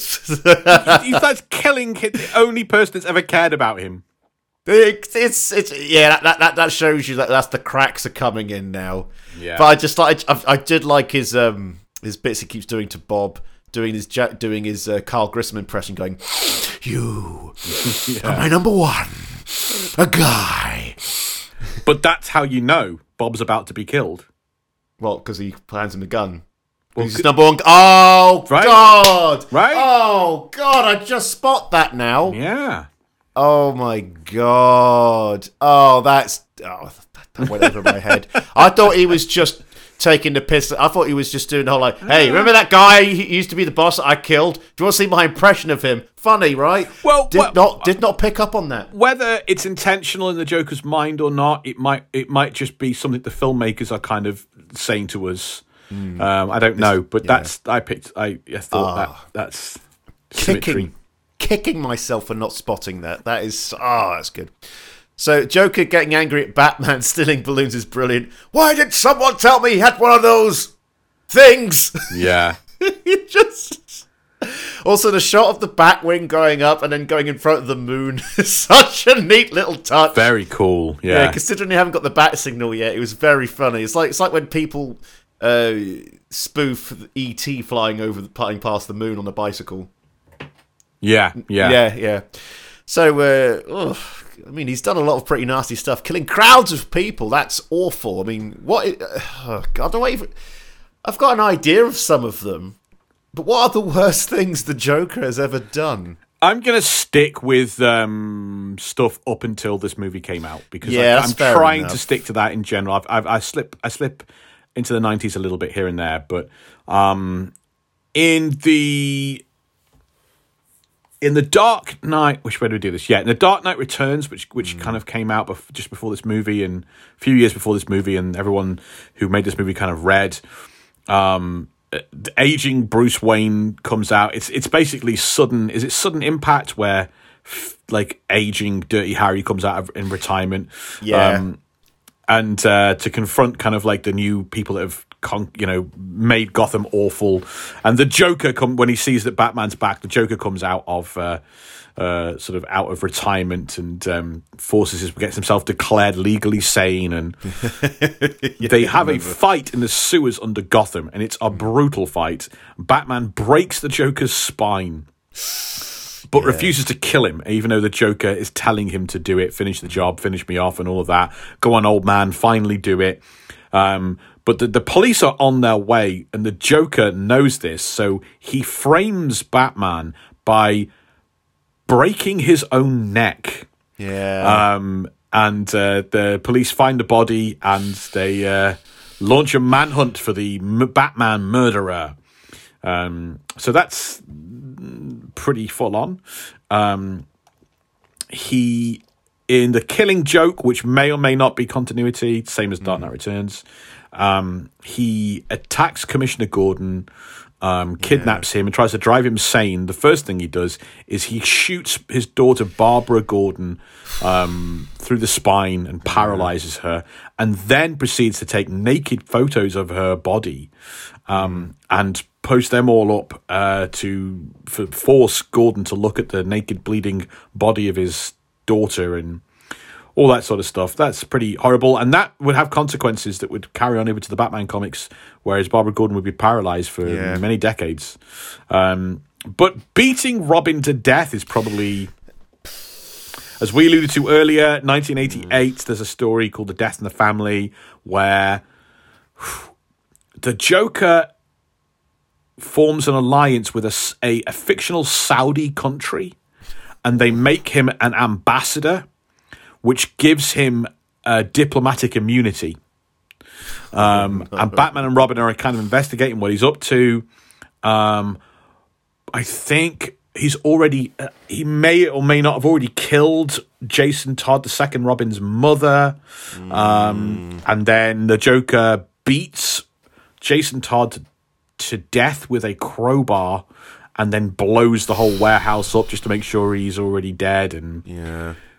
Bruce just really, the Joker becomes really full on the 80s. Yeah, I mean, beating a child to death with a crowbar is just awful. But Rob, The people have spoken. yeah, that, that's that's what we. Uh, yeah, we should have really gone into that a little bit earlier. But yes, the end of that comic was left up for the readers to decide, as DC Comics printed a like a call number, and you'd ring it up if you rang ring this number if you want Jason Todd to live, ring this number if you want him to die. And a landslide victory, the general reading public wanted Jason Todd to die. Landslide victory in name alone. Jesus Christ. Joker's men clear the streets of people with warning shots and use a spotlight to find the Batwing. As Batman's plan destroy deploys its sorry, as Batman planes dis- deploys its weaponry, swoop swooping down at the Joker. Sorry, I'm going to start again because I've, I've I've I've done something wrong here. Okay. Okay. Joker's men clear the streets of people with warning shots and use a spotlight to find the Batwing as Batman's plane deploys its weaponry. Swooping down at the Joker, the Batwing launches a barrage of missiles and gunfire, destroying the Joker's floats, but failing to hit Joker. In retaliation, Joker pulls out a ridiculously long barreled hand cannon revolver and takes down the Batwing in one hit. Batman's plane hits the street and crashes in front of the steps of Gotham Cathedral. Vicki Vale runs up to the cockpit to try and save Batman, but he's nowhere to be seen. Behind her, Joker holds her up at gunpoint and tells her that he needs to get her to the church on time. Calling his men on the radio, Joker calls in for a helicopter to pick him and Vale up from the roof of the incredibly tall cathedral in 10 minutes. Out from the wreckage of the Batwing, Batman, bloodied and bruised, staggers into the cathedral after Joker. Really annoying that Batman was able to take down everything but the Joker. The way his machine gun shots just skim by Joker, it just it's funny but it's frustrating. Frustrating. Because it's like, oh, he takes out that with a rocket, and then he he, he, barra- he shoots at Joker with the He's- barrage of. Do you think in this movie Batman is trying to murder the Joker with the guns? Well, why is he shooting at him so close? Frustration. Wants to scare him. Wants to make him give up. Wants to make him go home. Wants to make him throw the gun down. God, I've read in, I've read that scene wrong all these years. What's going on? Today? and he, he's actually actually like ah as he's you know Yeah. look it's it's they ape this scene in the Dark Knight yeah, where Batman is trying to is playing chicken and driving Mm. towards Heath Ledger's Joker and he's screaming as he's done it because he's like I want to kill you in this I think Batman does want to kill the Joker but he can't he can't do it yeah. and in that movie he's driving towards him like and at the last second he has to swerve and the Joker pulls out this gun doesn't he and he manages. Yeah. to so they ape that in the Dark Knight a little bit, yeah. But he's not. He's not. He's. I don't think he's going to murder the Joker in the street. That would make sense. That would, yeah, totally get that. Also, the ridiculously long hand cannon is it's just a great visual gag. The way he just pulls it out from his trousers. Yeah, That's I love it every time I see it. Also, I've seen the costume and gun prop in person at Planet Hollywood in London. wow. Uh, yeah, I, that was- I just watched a little documentary on the bankruptcy of Planet Hollywood, the rise and fall. It's quite interesting. I'm surprised they still exist. There's literally it's just like a half museum, half restaurant, but neither's particularly, you know. What I mean, happened is it was. Yeah. At the start, everyone went because it was like, "Ooh!" But that's it. It was just a novelty, and then eventually, went, yeah. we've everyone that wanted to go has been. Would you go back a second time? No, the No. food is not great. No, no. and I've seen all the stuff now, and that was it. God, what a weird business decision. Anyway, Batman pursues the Joker as he ascends the steps of the Cathedral Tower with Vicki in tow. Outside, police and emergency services gather at the steps of the cathedral and are led inside by Commissioner Gordon. Arriving at the top of the cathedral, Joker sabotages the church bell, causing it to crash down the spiral staircase of the tower, narrowly missing Batman and hindering, hindering the police from ascending after Joker. Slowly picking up speed, Batman pushes past his pain and ascends what remains of the staircase, reaching the church tower. So, reaching the church tower, hearing the voice, is hearing the taunting voice of the Joker all around, Batman comes face to face with several of the Joker's goons, while Joker dances with Vale at gunpoint. Fighting a particularly tough goon, Batman is thrown over the side of the church bell hole. Peering over to the side to see Batman fall, the goon suddenly gets Batman's leg wrapped around his neck and is thrown down the shaft below. I love that shot when Joker throws Vicki Vale's shoe down the staircase. It's like a little nod to Alfred Hitchcock's Vertigo almost. How would you think? Yeah, I thought it was a nod. Yeah. Yeah. Uh, also, the bit where the goon tries to jump on Batman only to land behind him and crash straight through the floor actually made me roar with laughter this time around. Isn't there a bit in this where a guy pulls out loads? He does all kind of. It's like an Indiana was, Jones bit. That was earlier with the with the Oh, swords. right. Yeah, Yeah, it's yeah, yeah. exactly like Indiana Jones. But this Yeah. was just like, yeah, and it's like, oh, that, never mind. he's he's gone through the floor. That's it. That's Yeah, it. Yeah. some of the some of the letters are right. This this film does have great little comic moments to it. Yeah, that work, definitely. That really lend to it. So Oh Batman's no, tu- no, Ma- Ma- M- MCU make just too too silly. Fu- Why they got to make everything funny and comical in the MCU? Go- it never go- happened before. Why can't people just be stoic all the time and sour faced? Oh, Yeah, God. like this nineteen, this camp nineteen eighties movie. Yeah. so how tough is Batman in a fight? Because he's pretty tough, but not. He, he fights Superman for God's sake. That's Well, we don't tough. we don't really no, we don't really get any evidence of being that tough in the 40s or the 50s or the 60s. it's really it, it comes in the in the 60s in, in the 70s really where we get this idea that he's not just become good at fighting. He's mastered like dozens of different um, forms of martial arts, and as time goes on, that becomes hundreds of different forms of martial arts, and and then writers say he has a photographic memory which allows him to all this kind of stuff. Um, he's he's kind of described as being like peak peak human, peak physical.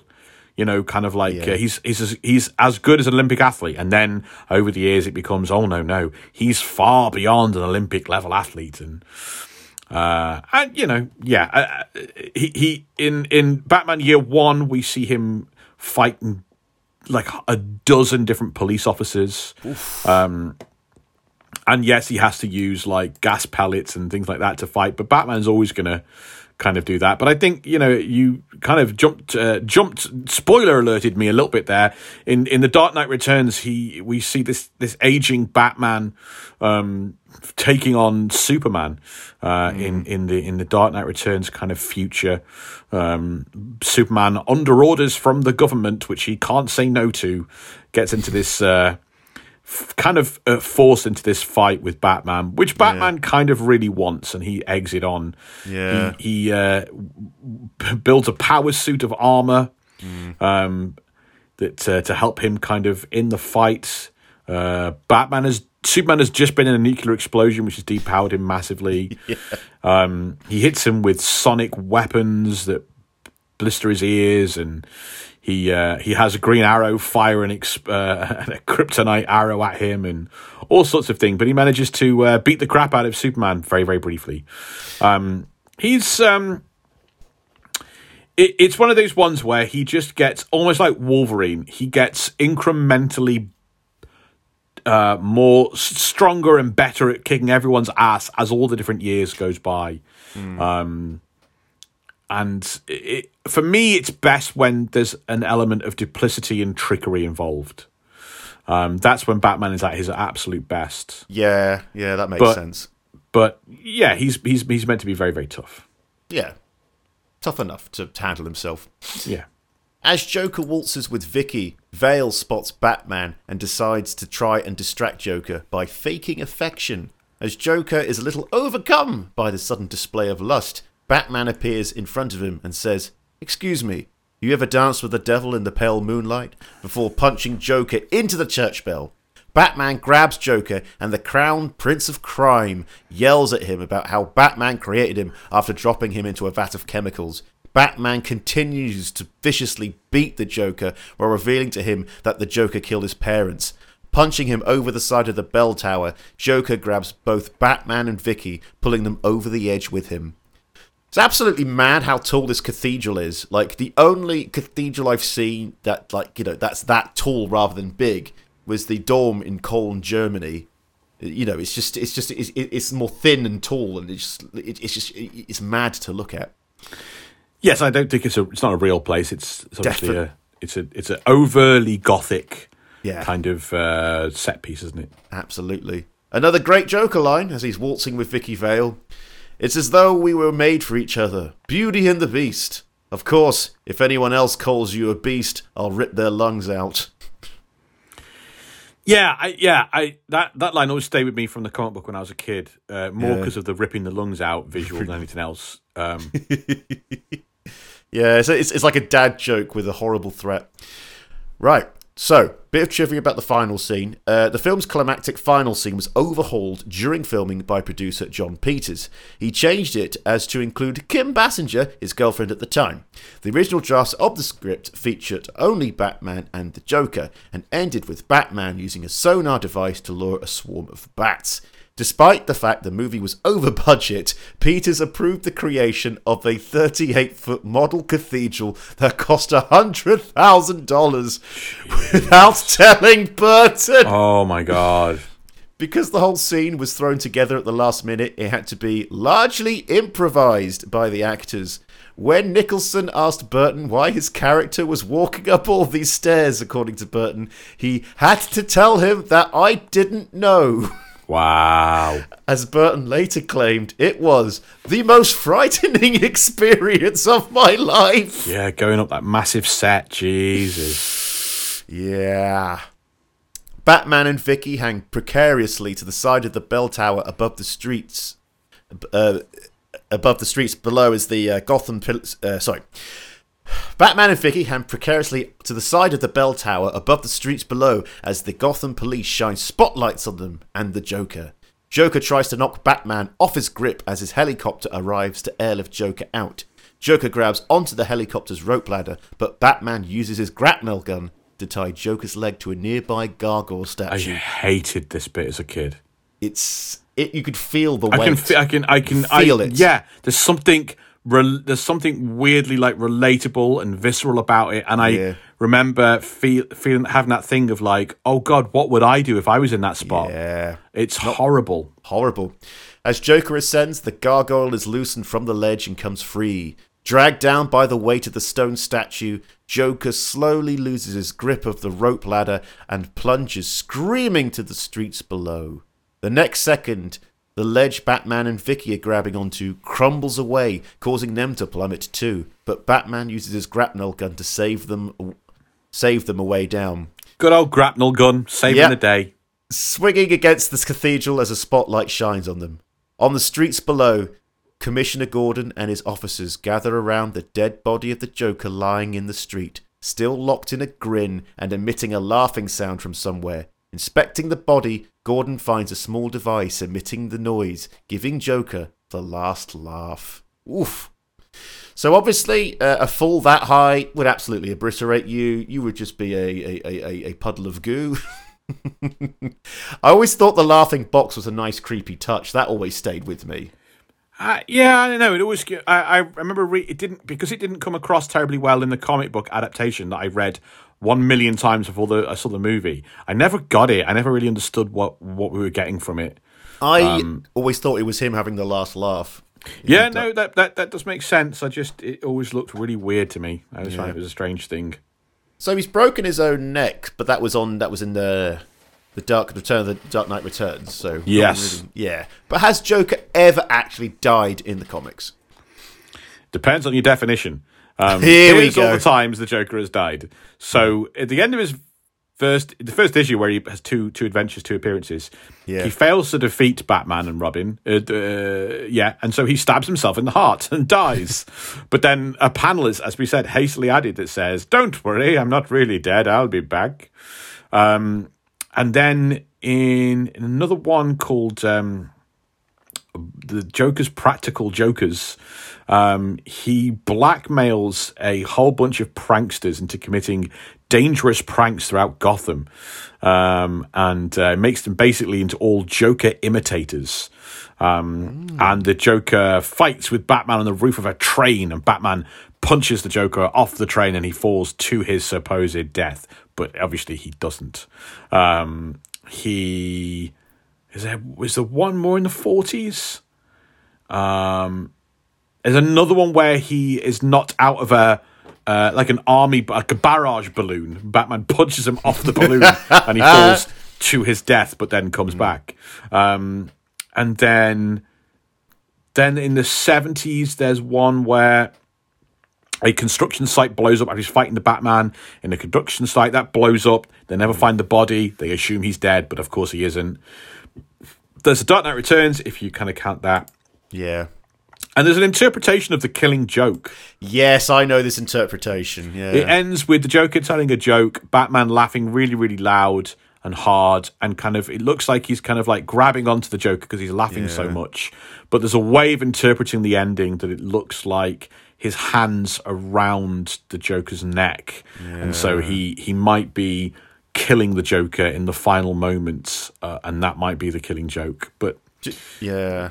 Just to just to add to this, uh, the the the Arkham games did a great thing where Arkham City, uh, Joker ends up dead, and then Arkham um, Knight, Joker keeps appearing in Batman's mind, mocking him. You know, like Oh, right. It's it's it worked so well. I really loved it. It was a great three. Uh, you know, like a great trilogy, if you will.